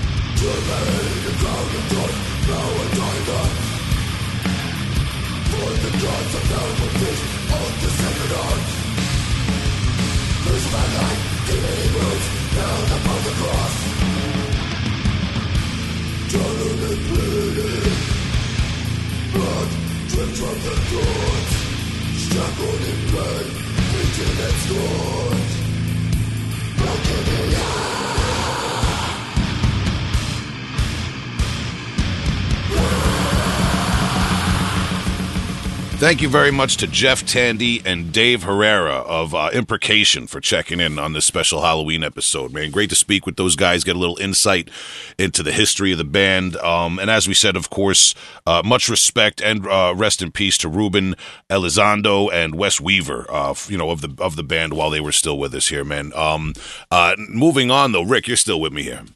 I'm still here, buddy. Um, good to have you along for the ride, man. We were talking about that Staten Island Halloween before, so there's a little Halloween in you. It's just not the more performatory aspect, performative Yeah, aspect. a little bit, a little here and there. Yeah, Yeah. yeah. I'm not, I'm not much of a uh, exhibitionist in, in his nature. Fair enough, man. Well, something that you do exhibit is a, a tendency to recommend some pretty good metal albums.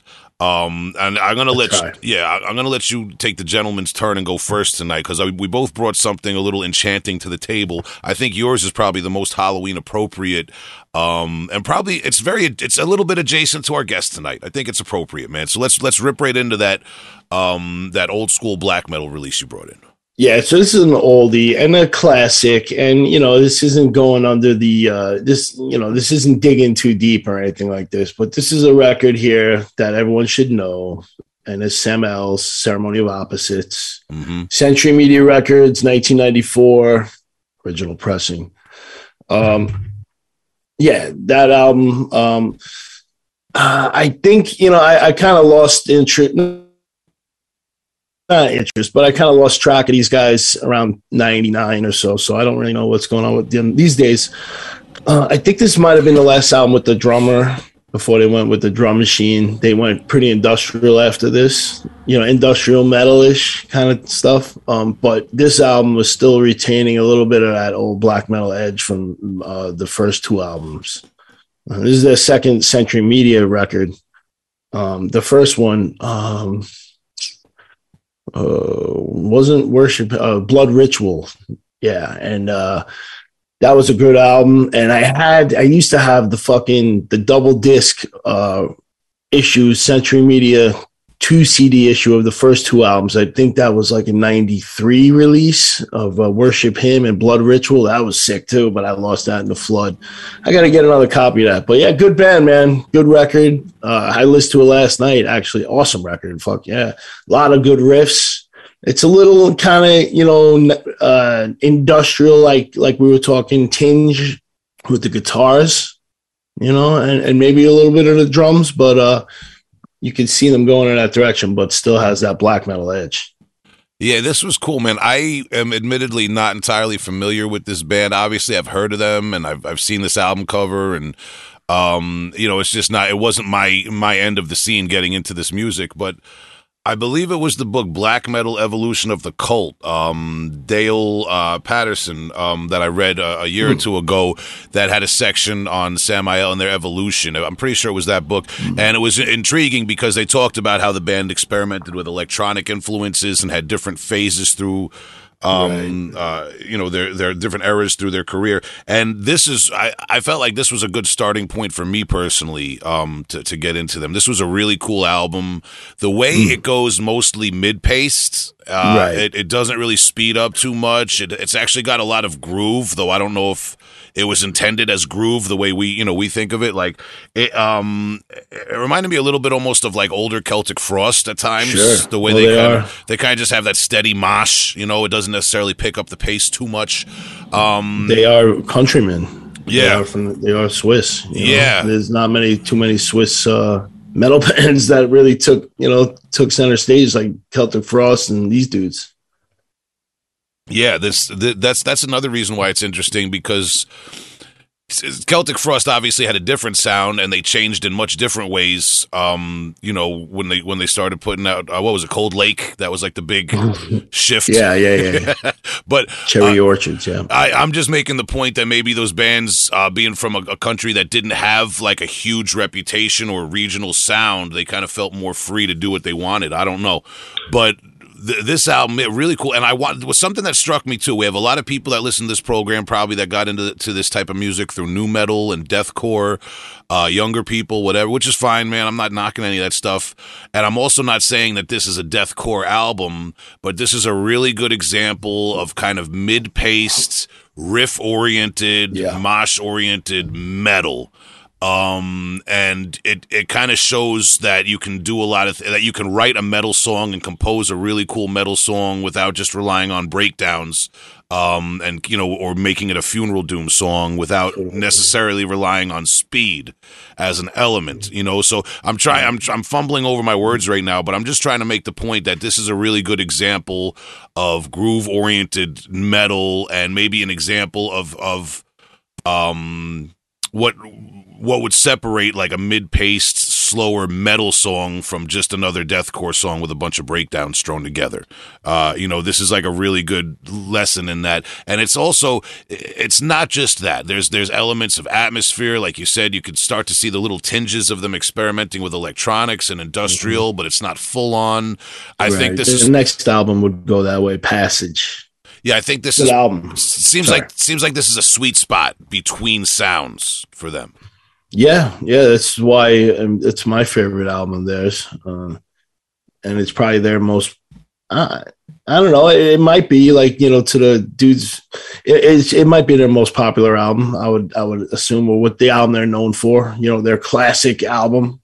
Well, I think. as an outsider who hasn't followed them much, this album cover in particular is the one that I always associate when I when I hear them Right. brought up. You know, it's like the biggest one. It's very iconic artwork as well. But um, really, yeah, I missed them. I missed them, and uh, they toured for this album. Oh, geez, I just read who they toured with, and it was blew my mind. It was it was in '94, U.S. up and down the East Coast too. And I don't know what the fuck I like how I missed it. I had this album, you know, I was right out of high school when it happened, so I would have totally been going to shows. And who was it with? Uh, I'll have to look it up in a second. I don't have it. I don't have the phone or whatever. But uh, it was a, it was a yeah a shame that I missed them live back on this tour when I could have seen them easily. So uh yeah. I'm looking it up. Hold on. US tour with Cannibal Corpse. With Cannibal Corpse, 23 dates up and down the East Coast. That was the only um US shows for this album. Actually, their first US shows, and then after you know, with the full band. Yeah, So it would have been Cannibal Corpse in mid 94. They toured this album. Yeah, up and down the East Coast too. It would have been sick. It would have been sick to see.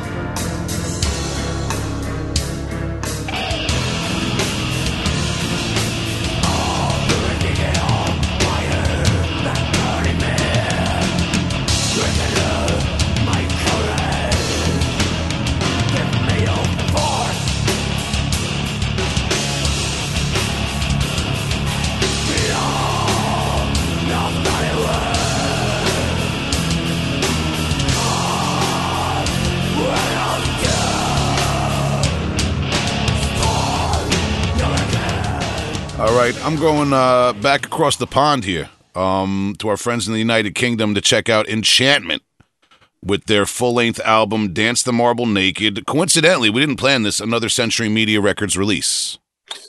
And the same year, I think it was 94. 94. Interesting. We didn't plan on that Yeah. at all, man. No, yeah. no, no, no. Well, listen, this Yeah. was a great, this was Century Media in their prime. This was a great label at this time. And we just recently had um, Mike Munday from Frozen Soul, uh, Century Media recording artist, on the program. Century Media, feel free to cut me a check or send me a free vinyl or something, man. Come on, I'm doing my best out here. Um, but yeah, this uh, uh, Enchantment, man, this is kind of like a very Yeah. random Awesome. album, in my opinion. I mean, I guess you know it, it came out at a time where this stuff was big. It was, you know, they they were a um uh, an English band. They were from uh, it says Black Blackpool, Lancashire. So that might make sense to someone over there. To me, it's just across the pond. Um, and I guess that kind of stuff, you know, '94. You're coming out of that big uh, era for like, you know, like, come on, Rick, uh, talk that shit. What my Yeah, dying so let me bride, interject here. Yeah, so- yeah. So th- this is uh, an English doom band here. So you're talking about Anathema, Paradise Lost, My Dying Bride, right at the same time. Okay, so and, and famously, these guys had a multi, uh, multi uh, album deal. I think it was a five album or seven album, something long album deal with Century Media. Hmm.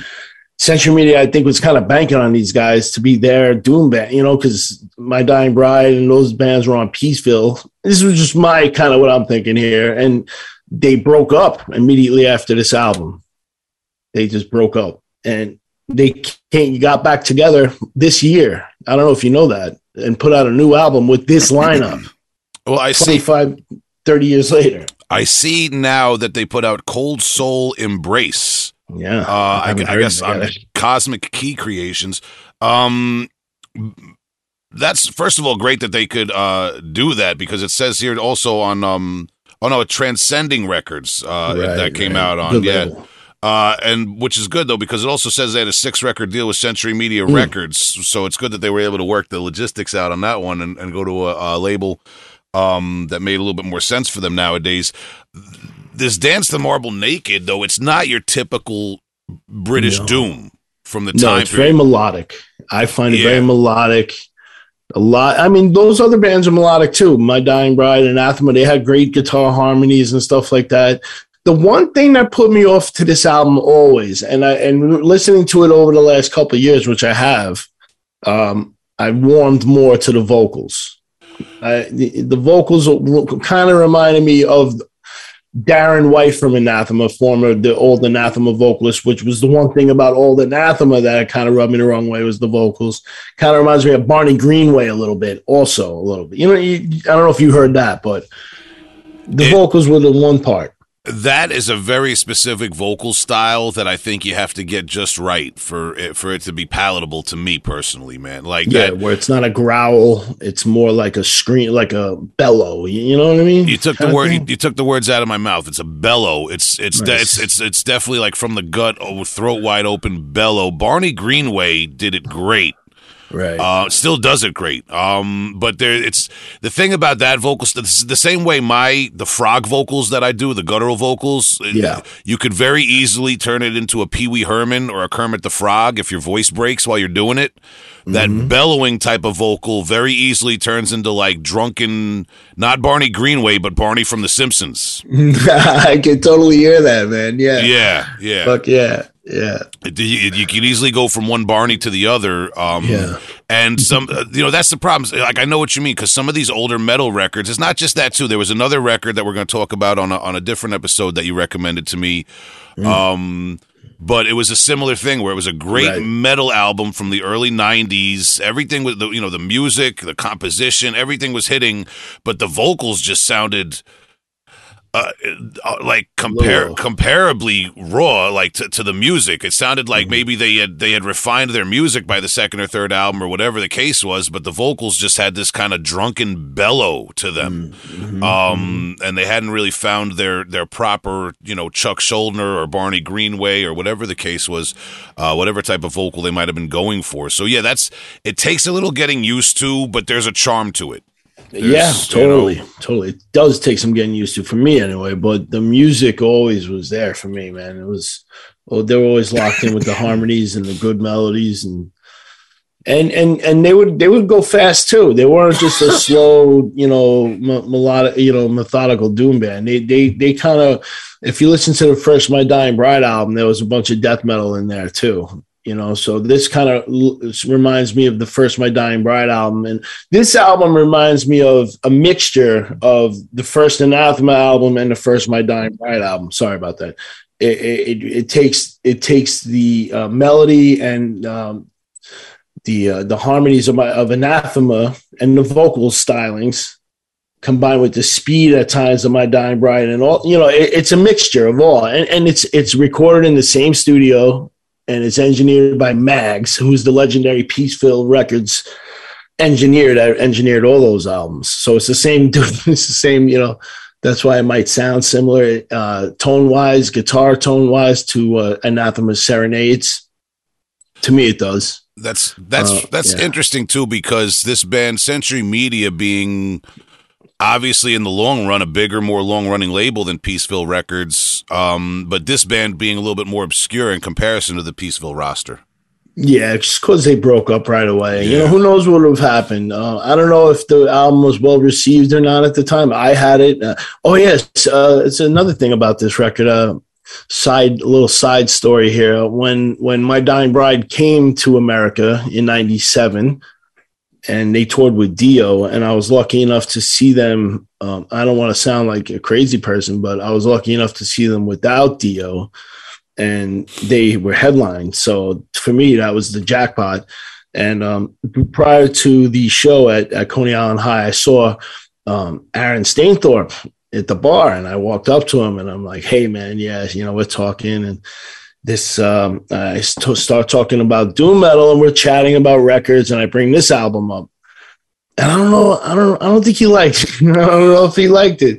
and, and and now thinking back, you know, maybe there was some sort of like I don't know, rivalry or anything, but the big three, the Peaceville big three was annoying to these guys a lot of times in the press. They're compared with all these bands, these other bands all the time, you know?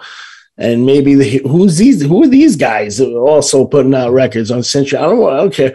But, you know, I, I don't know. He, he, he was nice about it, but, um, here I am asking, oh, what do you think about uh, Enchantment Dance the Marble Naked? And what do you think about this Paradise Lost? And he's probably like, get the fuck away from me. No, he was a real, real nice guy though. But uh, that was a memory. Every uh, every everybody plays the Punisher sometimes. yeah, pretty much. It, it's happened, man. I yeah. I I my I think my most recent Punisher a few years ago, a band I was in performed uh, in support of Horrendous um, great band. And uh, I think at the end I had had a few drinks, and at the end of their set, when they were trying to put their gear away, I was I was chewing their ear off about I don't know about their subgenre of death metal being awesome, and, I, it just got, and it got to a certain point, and then the the um.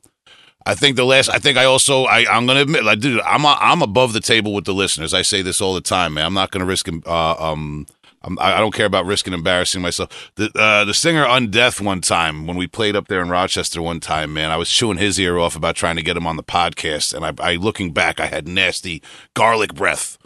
Um, yeah, it's so you got to watch yourself out there, man. Don't be like Big Will, man. What, chew your gum, chew your gum, choose your words. That those that's my advice to the Punishers. Chew your gum, choose your words. shout, yeah. shout to Undeath and shout to Enchantment from England. We wish them the best. You said they put out a new album this year. Did you get to check it out?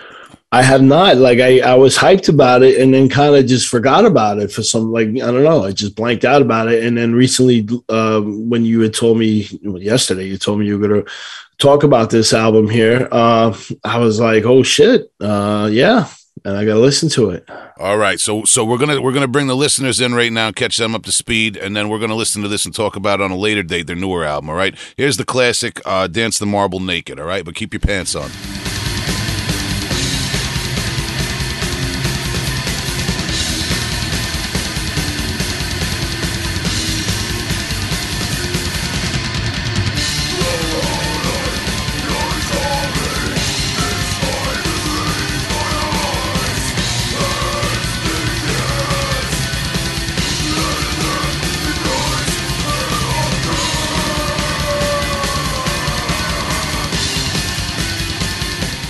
We're back from that. Um, Enchantment, Dance the Marble, Naked. So we had two, um, two enchanted mystical uh, uh, recommendations from back in the day. Um, and there was a ho- somebody played a Century Media played a Halloween trick on us.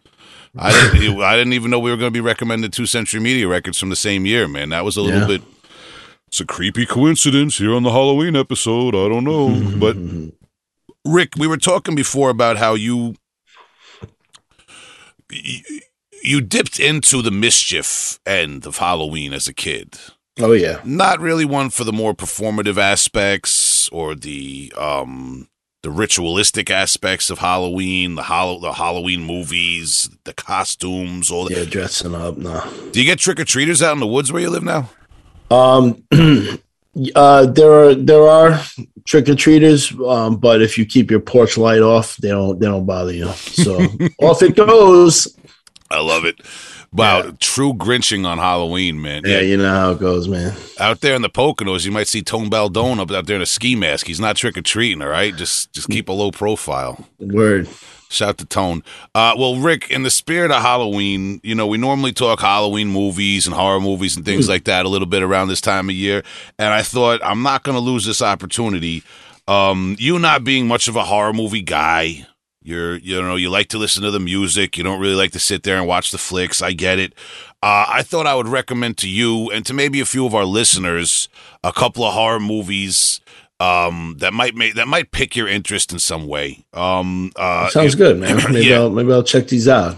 Um, recommend those. Uh, no, now regular listeners of the podcast are going to know where I'm going with a couple of these. I've talked about them at length before because if I'm going to recommend horror movies to someone who's not really familiar or into it, I'm going to try to go for the best or the the the funniest or whatever, man. So it's probably something I brought up here before, but I'm going to talk to, now, to you now. Um, I want you to check out if you ever have the opportunity, Demons, aka Demoni, the Italian movie. It's, That I have seen. Okay. And the second one. I've seen both of those. All right, so we're back in familiar heavy hole Halloween territory. We revisit those once a year over here, Rick. Now, Okay. now, now, Rick. I know you're not a horror movie guy. Right, right, right. I right. I know it takes a little bit more than a jump scare to, to get you quick on your feet out there. You know, you, you- you're not really easily scared. Honest opinion. Let's be brutal here. Let's talk about how long ago did you see those movies? Uh, probably 97, 1997. I saw them one time each. Oh wow, Uh, yeah, you know, I remember a guy named Tony in both of those movies. I think it was, uh, it was a guy named Tony. He gets killed. I think in both of those movies. Uh, that's the only thing I remember really about him, about those movies. Um, a guy named I Tony. don't, I don't retain. I, I don't. I don't retain much when I when I watch a picture or or a you know a film or a story or something of this Fair nature. enough. I- Fair yeah. enough. Well, the listeners can go back. I did talk about these movies at length, and I only want to recommend them because they have brilliant soundtracks that stand the test of time. Um, whether or not you're into the gore and the blood and the special effects, which are credible for these movies for the time, sure. um, the kind of uh, disjointed occult explanation for what's going on that's never fully explained. The mist, you know, we, it's a mystery. Um, uh, you know, there's there's there, there's a lot. I love these movies. I love the the second one takes place in this apartment building, so it's got this kind of claustrophobic, uh, y- you know, like uh, uh, catacomb of different rooms and hallways feel. Uh, the first one takes place in a movie theater. They have fun with that. Like, Right. but the but here's why I'm bringing it up on the podcast and why I will always recommend these as the best movies for the Heavy Hole podcast because the soundtracks. The first one is metal.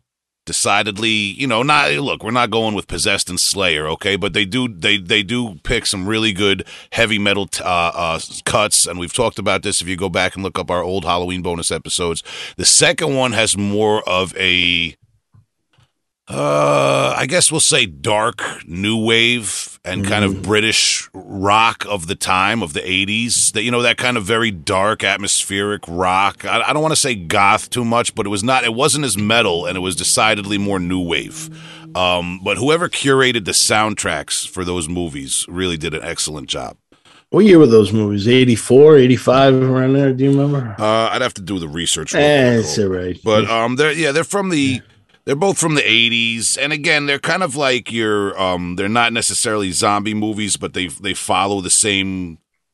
Uh, you know, same narrative, so to speak, as most zombie movies. You know, uh, but the, it's really for me. Yeah, Demons was '85, uh, and um, it looks like they might have remade it, or somebody might have like called a movie Demons at least. I don't know, man. Which is kind of Yeah, I'm gonna check out and see if they're available, easily available these days on these uh these platforms here that I fucking pay for uh, for some reason. Yeah, check it out, man. They're definitely worth a shot, um, especially if you got some uh, allegedly edibles around. I don't know, you know. Now, I'm going to bring up another. I'm going to shoot. I feel like this one is another one you might be familiar with because it's not really a horror movie. It has horrific aspects, but it's also, I feel like, something you could get through with somebody who's not necessarily a horror movie buff. Have you ever seen District 9? No, I have not. That is uh, Peter Jackson.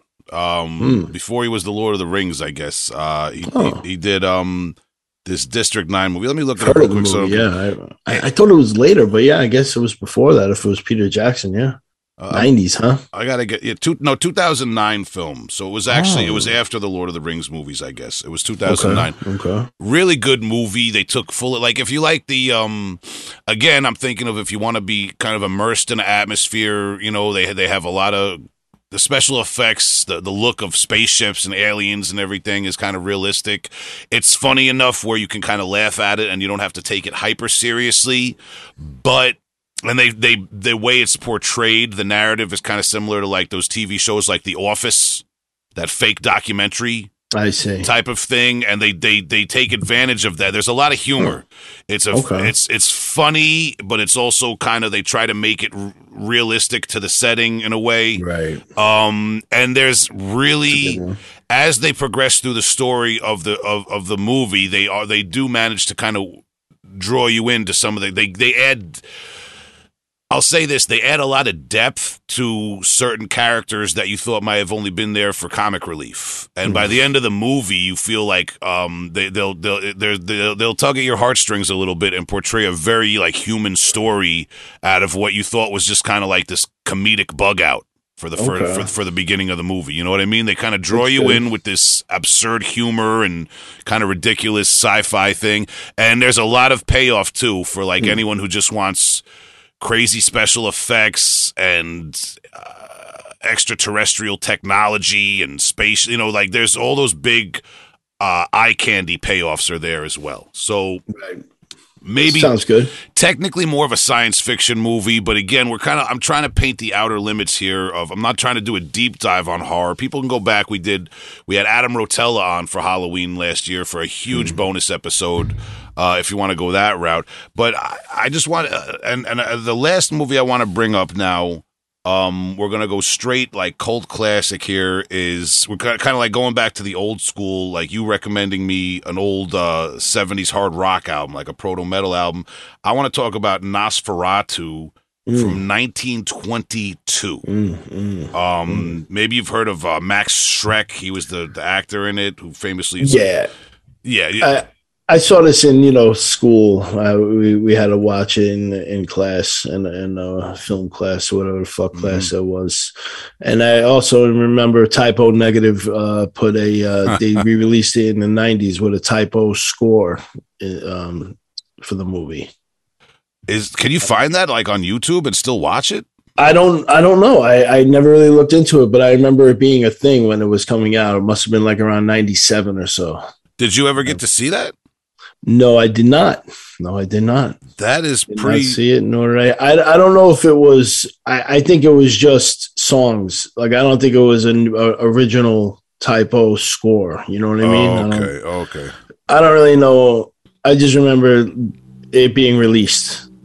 Well, I'm I'm looking this up. Yeah, t- there's something on YouTube uh, that you could find. I guess that maybe it's supposed to line up with the movie, like like the Dark Side of Oz, Pink Floyd type of thing. Maybe that's what it was. Yeah, um, a collection of Type O Negative songs over the classes. So it, people can look this up. That's I never realized that, man. Um, Ro- Roger Waters was on Joe Rogan, and he and I think he he he said that um, they never intended for any Pink Floyd Right. album to sync up with any movie. What have you ever tried that? I did one time. Yeah, I think there was a two. I think um, Meddle also syncs up supposedly with 2001: A Space Odyssey. Um, is it Echoes? The song Echoes from Meddle, the 1971 album. I think that's also syncs up with a scene in 2001. Supposedly, Uh, that one I did allegedly. I did not try that one. Um, the uh, this Wizard of Oz one maybe 30 years ago. I, I vaguely remember doing it. All right, man. I, well, I've never tried that. I'm intrigued, but now what I'm, I was going to recommend you this movie Nosferatu because, like you said, people watch it in film school. Most people are familiar with it. Yeah, most Yeah. people are familiar with it on this kind of like peripheral level, or I watched it in school once level. I re- I recommend now. I'm going to recommend trying it with the Type O Negative soundtrack. To be Hmm. perfectly honest, I think that's interesting. But I recommend everybody in their adult life take take a few moments and and try to watch that movie. Uh, you know, if Hmm. you're if you're going to watch a horror movie, if you're going to spend your time watching movies, take a few minutes with that one and try to enjoy it as an adult on your own, without this um scholastic intent. We'll say, um, you know, and just What try did you to. say it was 1922? 1922. Fuck, that's a hundred years, man. Jesus. A hundred years this year. Wow. Yeah, a hundred years old this year. So that would lead me to, to wonder if they're doing any kind of like retrospectives on this or special releases in movie theaters, if you have like your more independent uh, cinemas Mm. um, around the world, around the United States or around the world, uh, that's something to at least Google um, for the listeners. I'm going to look that up too because I imagine maybe in New York City or uh, somewhere there's probably going to be a showing of that um, coming up this week. But again, just like you know, if you're not a horror movie person, if you're not watching all these you know movies out there, and you know that that's something that at least you can kind of appreciate on an artistic level, I think, and just immerse yourself in totally. the atmosphere. I never knew about this Type O Negative thing. Now I gotta, I want to rewatch it with that in mind. I I I fuck man. I, I remember it being a release. I think that it was like a CD or something, or uh, excuse me, a DVD. Um, I don't remember at this point, but yeah, Fair look enough. Well, into it for sure. it's there. You can get it on YouTube, I know, so you can at least check Cool, it out and cool. you know sync it up in your own home box office.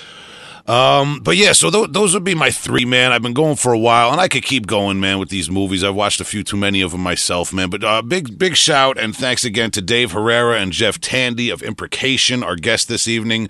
I thought it was a very appropriate Halloween and Day of the Dead weekend um, uh, uh, band to to feature Imprecation. We urge you to check out all of their albums um, and releases over the years, especially their new one.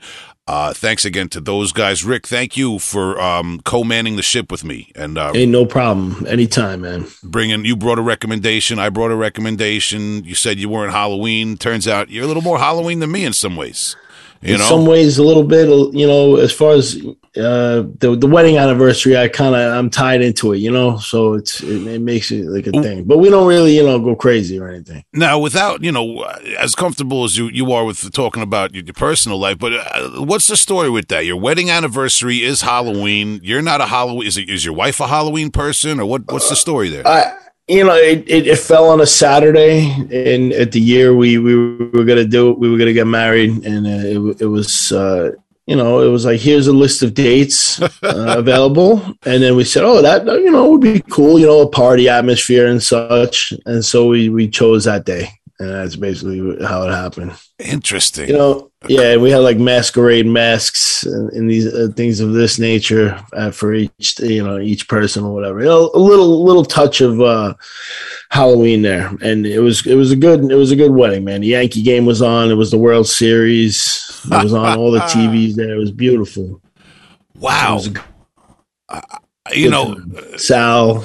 Oh my god. I tell you the stories about Sal. We'll have to tell you uh, uh, off the air about Sal at my wedding.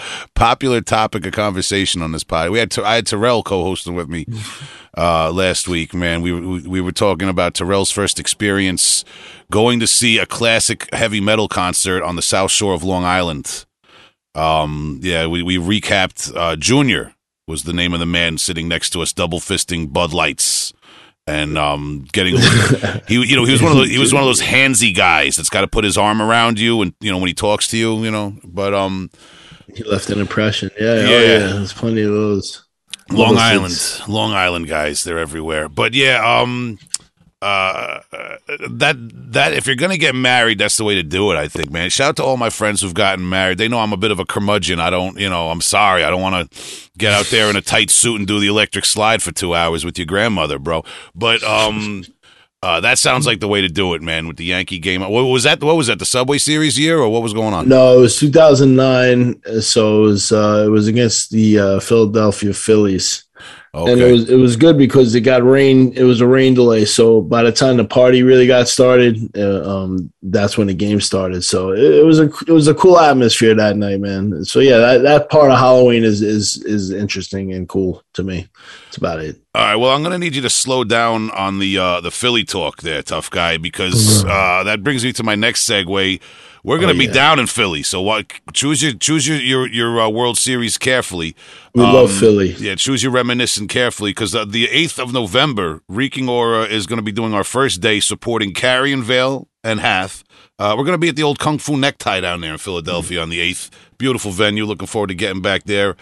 Um, uh, the 9th of November, we're going to be up there in Baltimore, Maryland at the Shamrock Inn. Luck of the Irish kicking in. Uh, we'll have a little St. Patrick's Day early over there.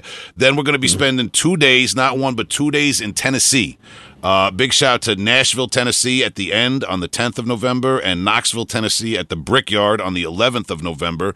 Um, looking forward to that, man. I, I, I, like getting down there and getting into some of these uh, regions that don't necessarily always get the tours and get the shows. Mm-hmm. Um, uh, looking forward to playing for some of those people. Pittsburgh, Pennsylvania, rounding out the end of the tour on the 12th of November at the Shred Shed. I just said that accurately without my Long yeah. Island accent interfering. Um, it's a great name for a metal venue, don't you think? The Shred Shed. It just yeah. It's yeah. I, I almost feel like we're going to be walking onto an episode of uh, Metalocalypse or something. like it's just it's named a little too perfect. But yeah. um, but that would be great. Yeah, looking forward to being on the road with those guys, uh, playing Can't some wait, songs. Man. Yeah, man, getting out there. We got the merch game um on Smash right now.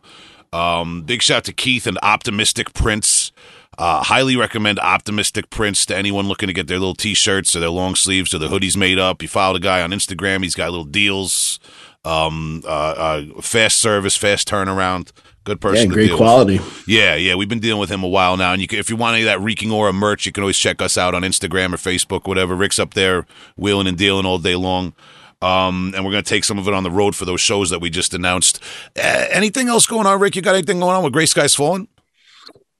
Uh no, we're still uh well, uh Jesus, uh man, I don't know why you brought that up, man. Now I'm looking at the calendar and huh. I got Colin, I got Colin staring me down in a few weeks. Oh, I just reminded upon, you. upon our arrival from tour, I got to go back. I got to go into the studio to do some songs and vocals. Uh so um I'm on vacation the next couple weeks, so that's when I'm really going to be hunkering down as they say with the lyrics and stuff like that and uh we'll get the album finished. Um, I would hope by the end of the year, and that's that's basically that. And we'll figure out what's going on after that when it's finished. Fair enough, fair enough, man. Well, you got to get through that because I want to get this second Reeking Aura album pumping. Uh, yeah, that's ASAP. already in the process too. We got yeah. little little driplets here and there, little droplets, little little permeations, and uh, you know things things of that nature. It's coming together already. All right, beautiful man. Um, speaking of things that are coming together, if you want to come together with Heavy Hole Podcast, you can check us out on social media. Um, I've been having a lot of trouble with the Facebook page there, uh, Zuckerberg. I can't get on the fa- uh, Heavy Hole hmm. Facebook mm. now. Yeah, it's it's all it's. I've been ever since we started on Facebook with the Heavy Hole Podcast page. It's been nothing but trouble for me. Um, but you can follow us regularly on IG or uh, Twitter. Um, you can email us heavyholepodcast at gmail.com.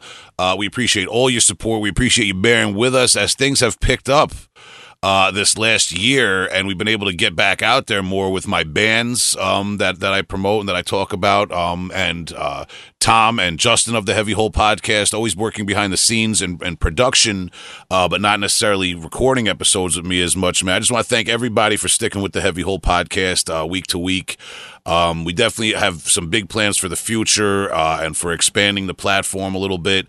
Um, j- just between uh, personal reasons, family issues, and things like that, and everybody getting busy with a lot of irons in the fire. We just are moving at a slower pace than we'd like in terms of that. But um, and I appreciate you, Rick, and all the other co-hosts that have been helping me out um, these last few no months problem, too, man. Um, good, giving us a good diversity of recommendations in terms of the music, man.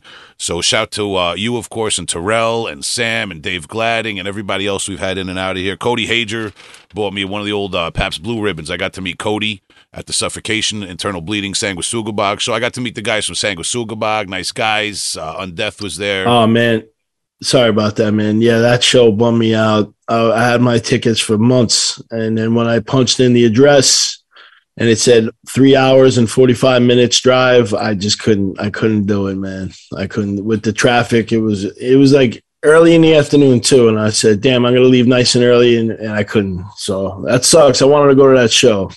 Yeah, I, am sorry. Yeah, I was disappointed you couldn't make it, man. Yeah. I felt for you. Um, the Friday afternoons uh, in the tri-state area, you just just leave early in the morning and spend the day somewhere, yeah. man. That's the. Well, next time I'll, I'll, I'll charter a helicopter. We'll go yeah. out there.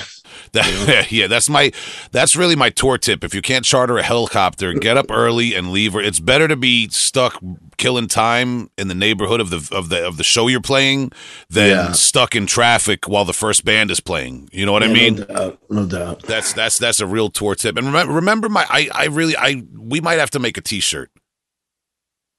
Chew your gum, choose your words. The Punisher's Creed. Words to live by. If, if you're ever at a show and you're very excited because members of your favorite band are there and you just got to go up and get a minute of their time and chew their ear off about something, just say, say to yourself quickly, look in the mirror, say, deep breath, chew your gum, choose your words, and you may save yourself from being a punisher. Deep in the heart of every metal fan, there is one.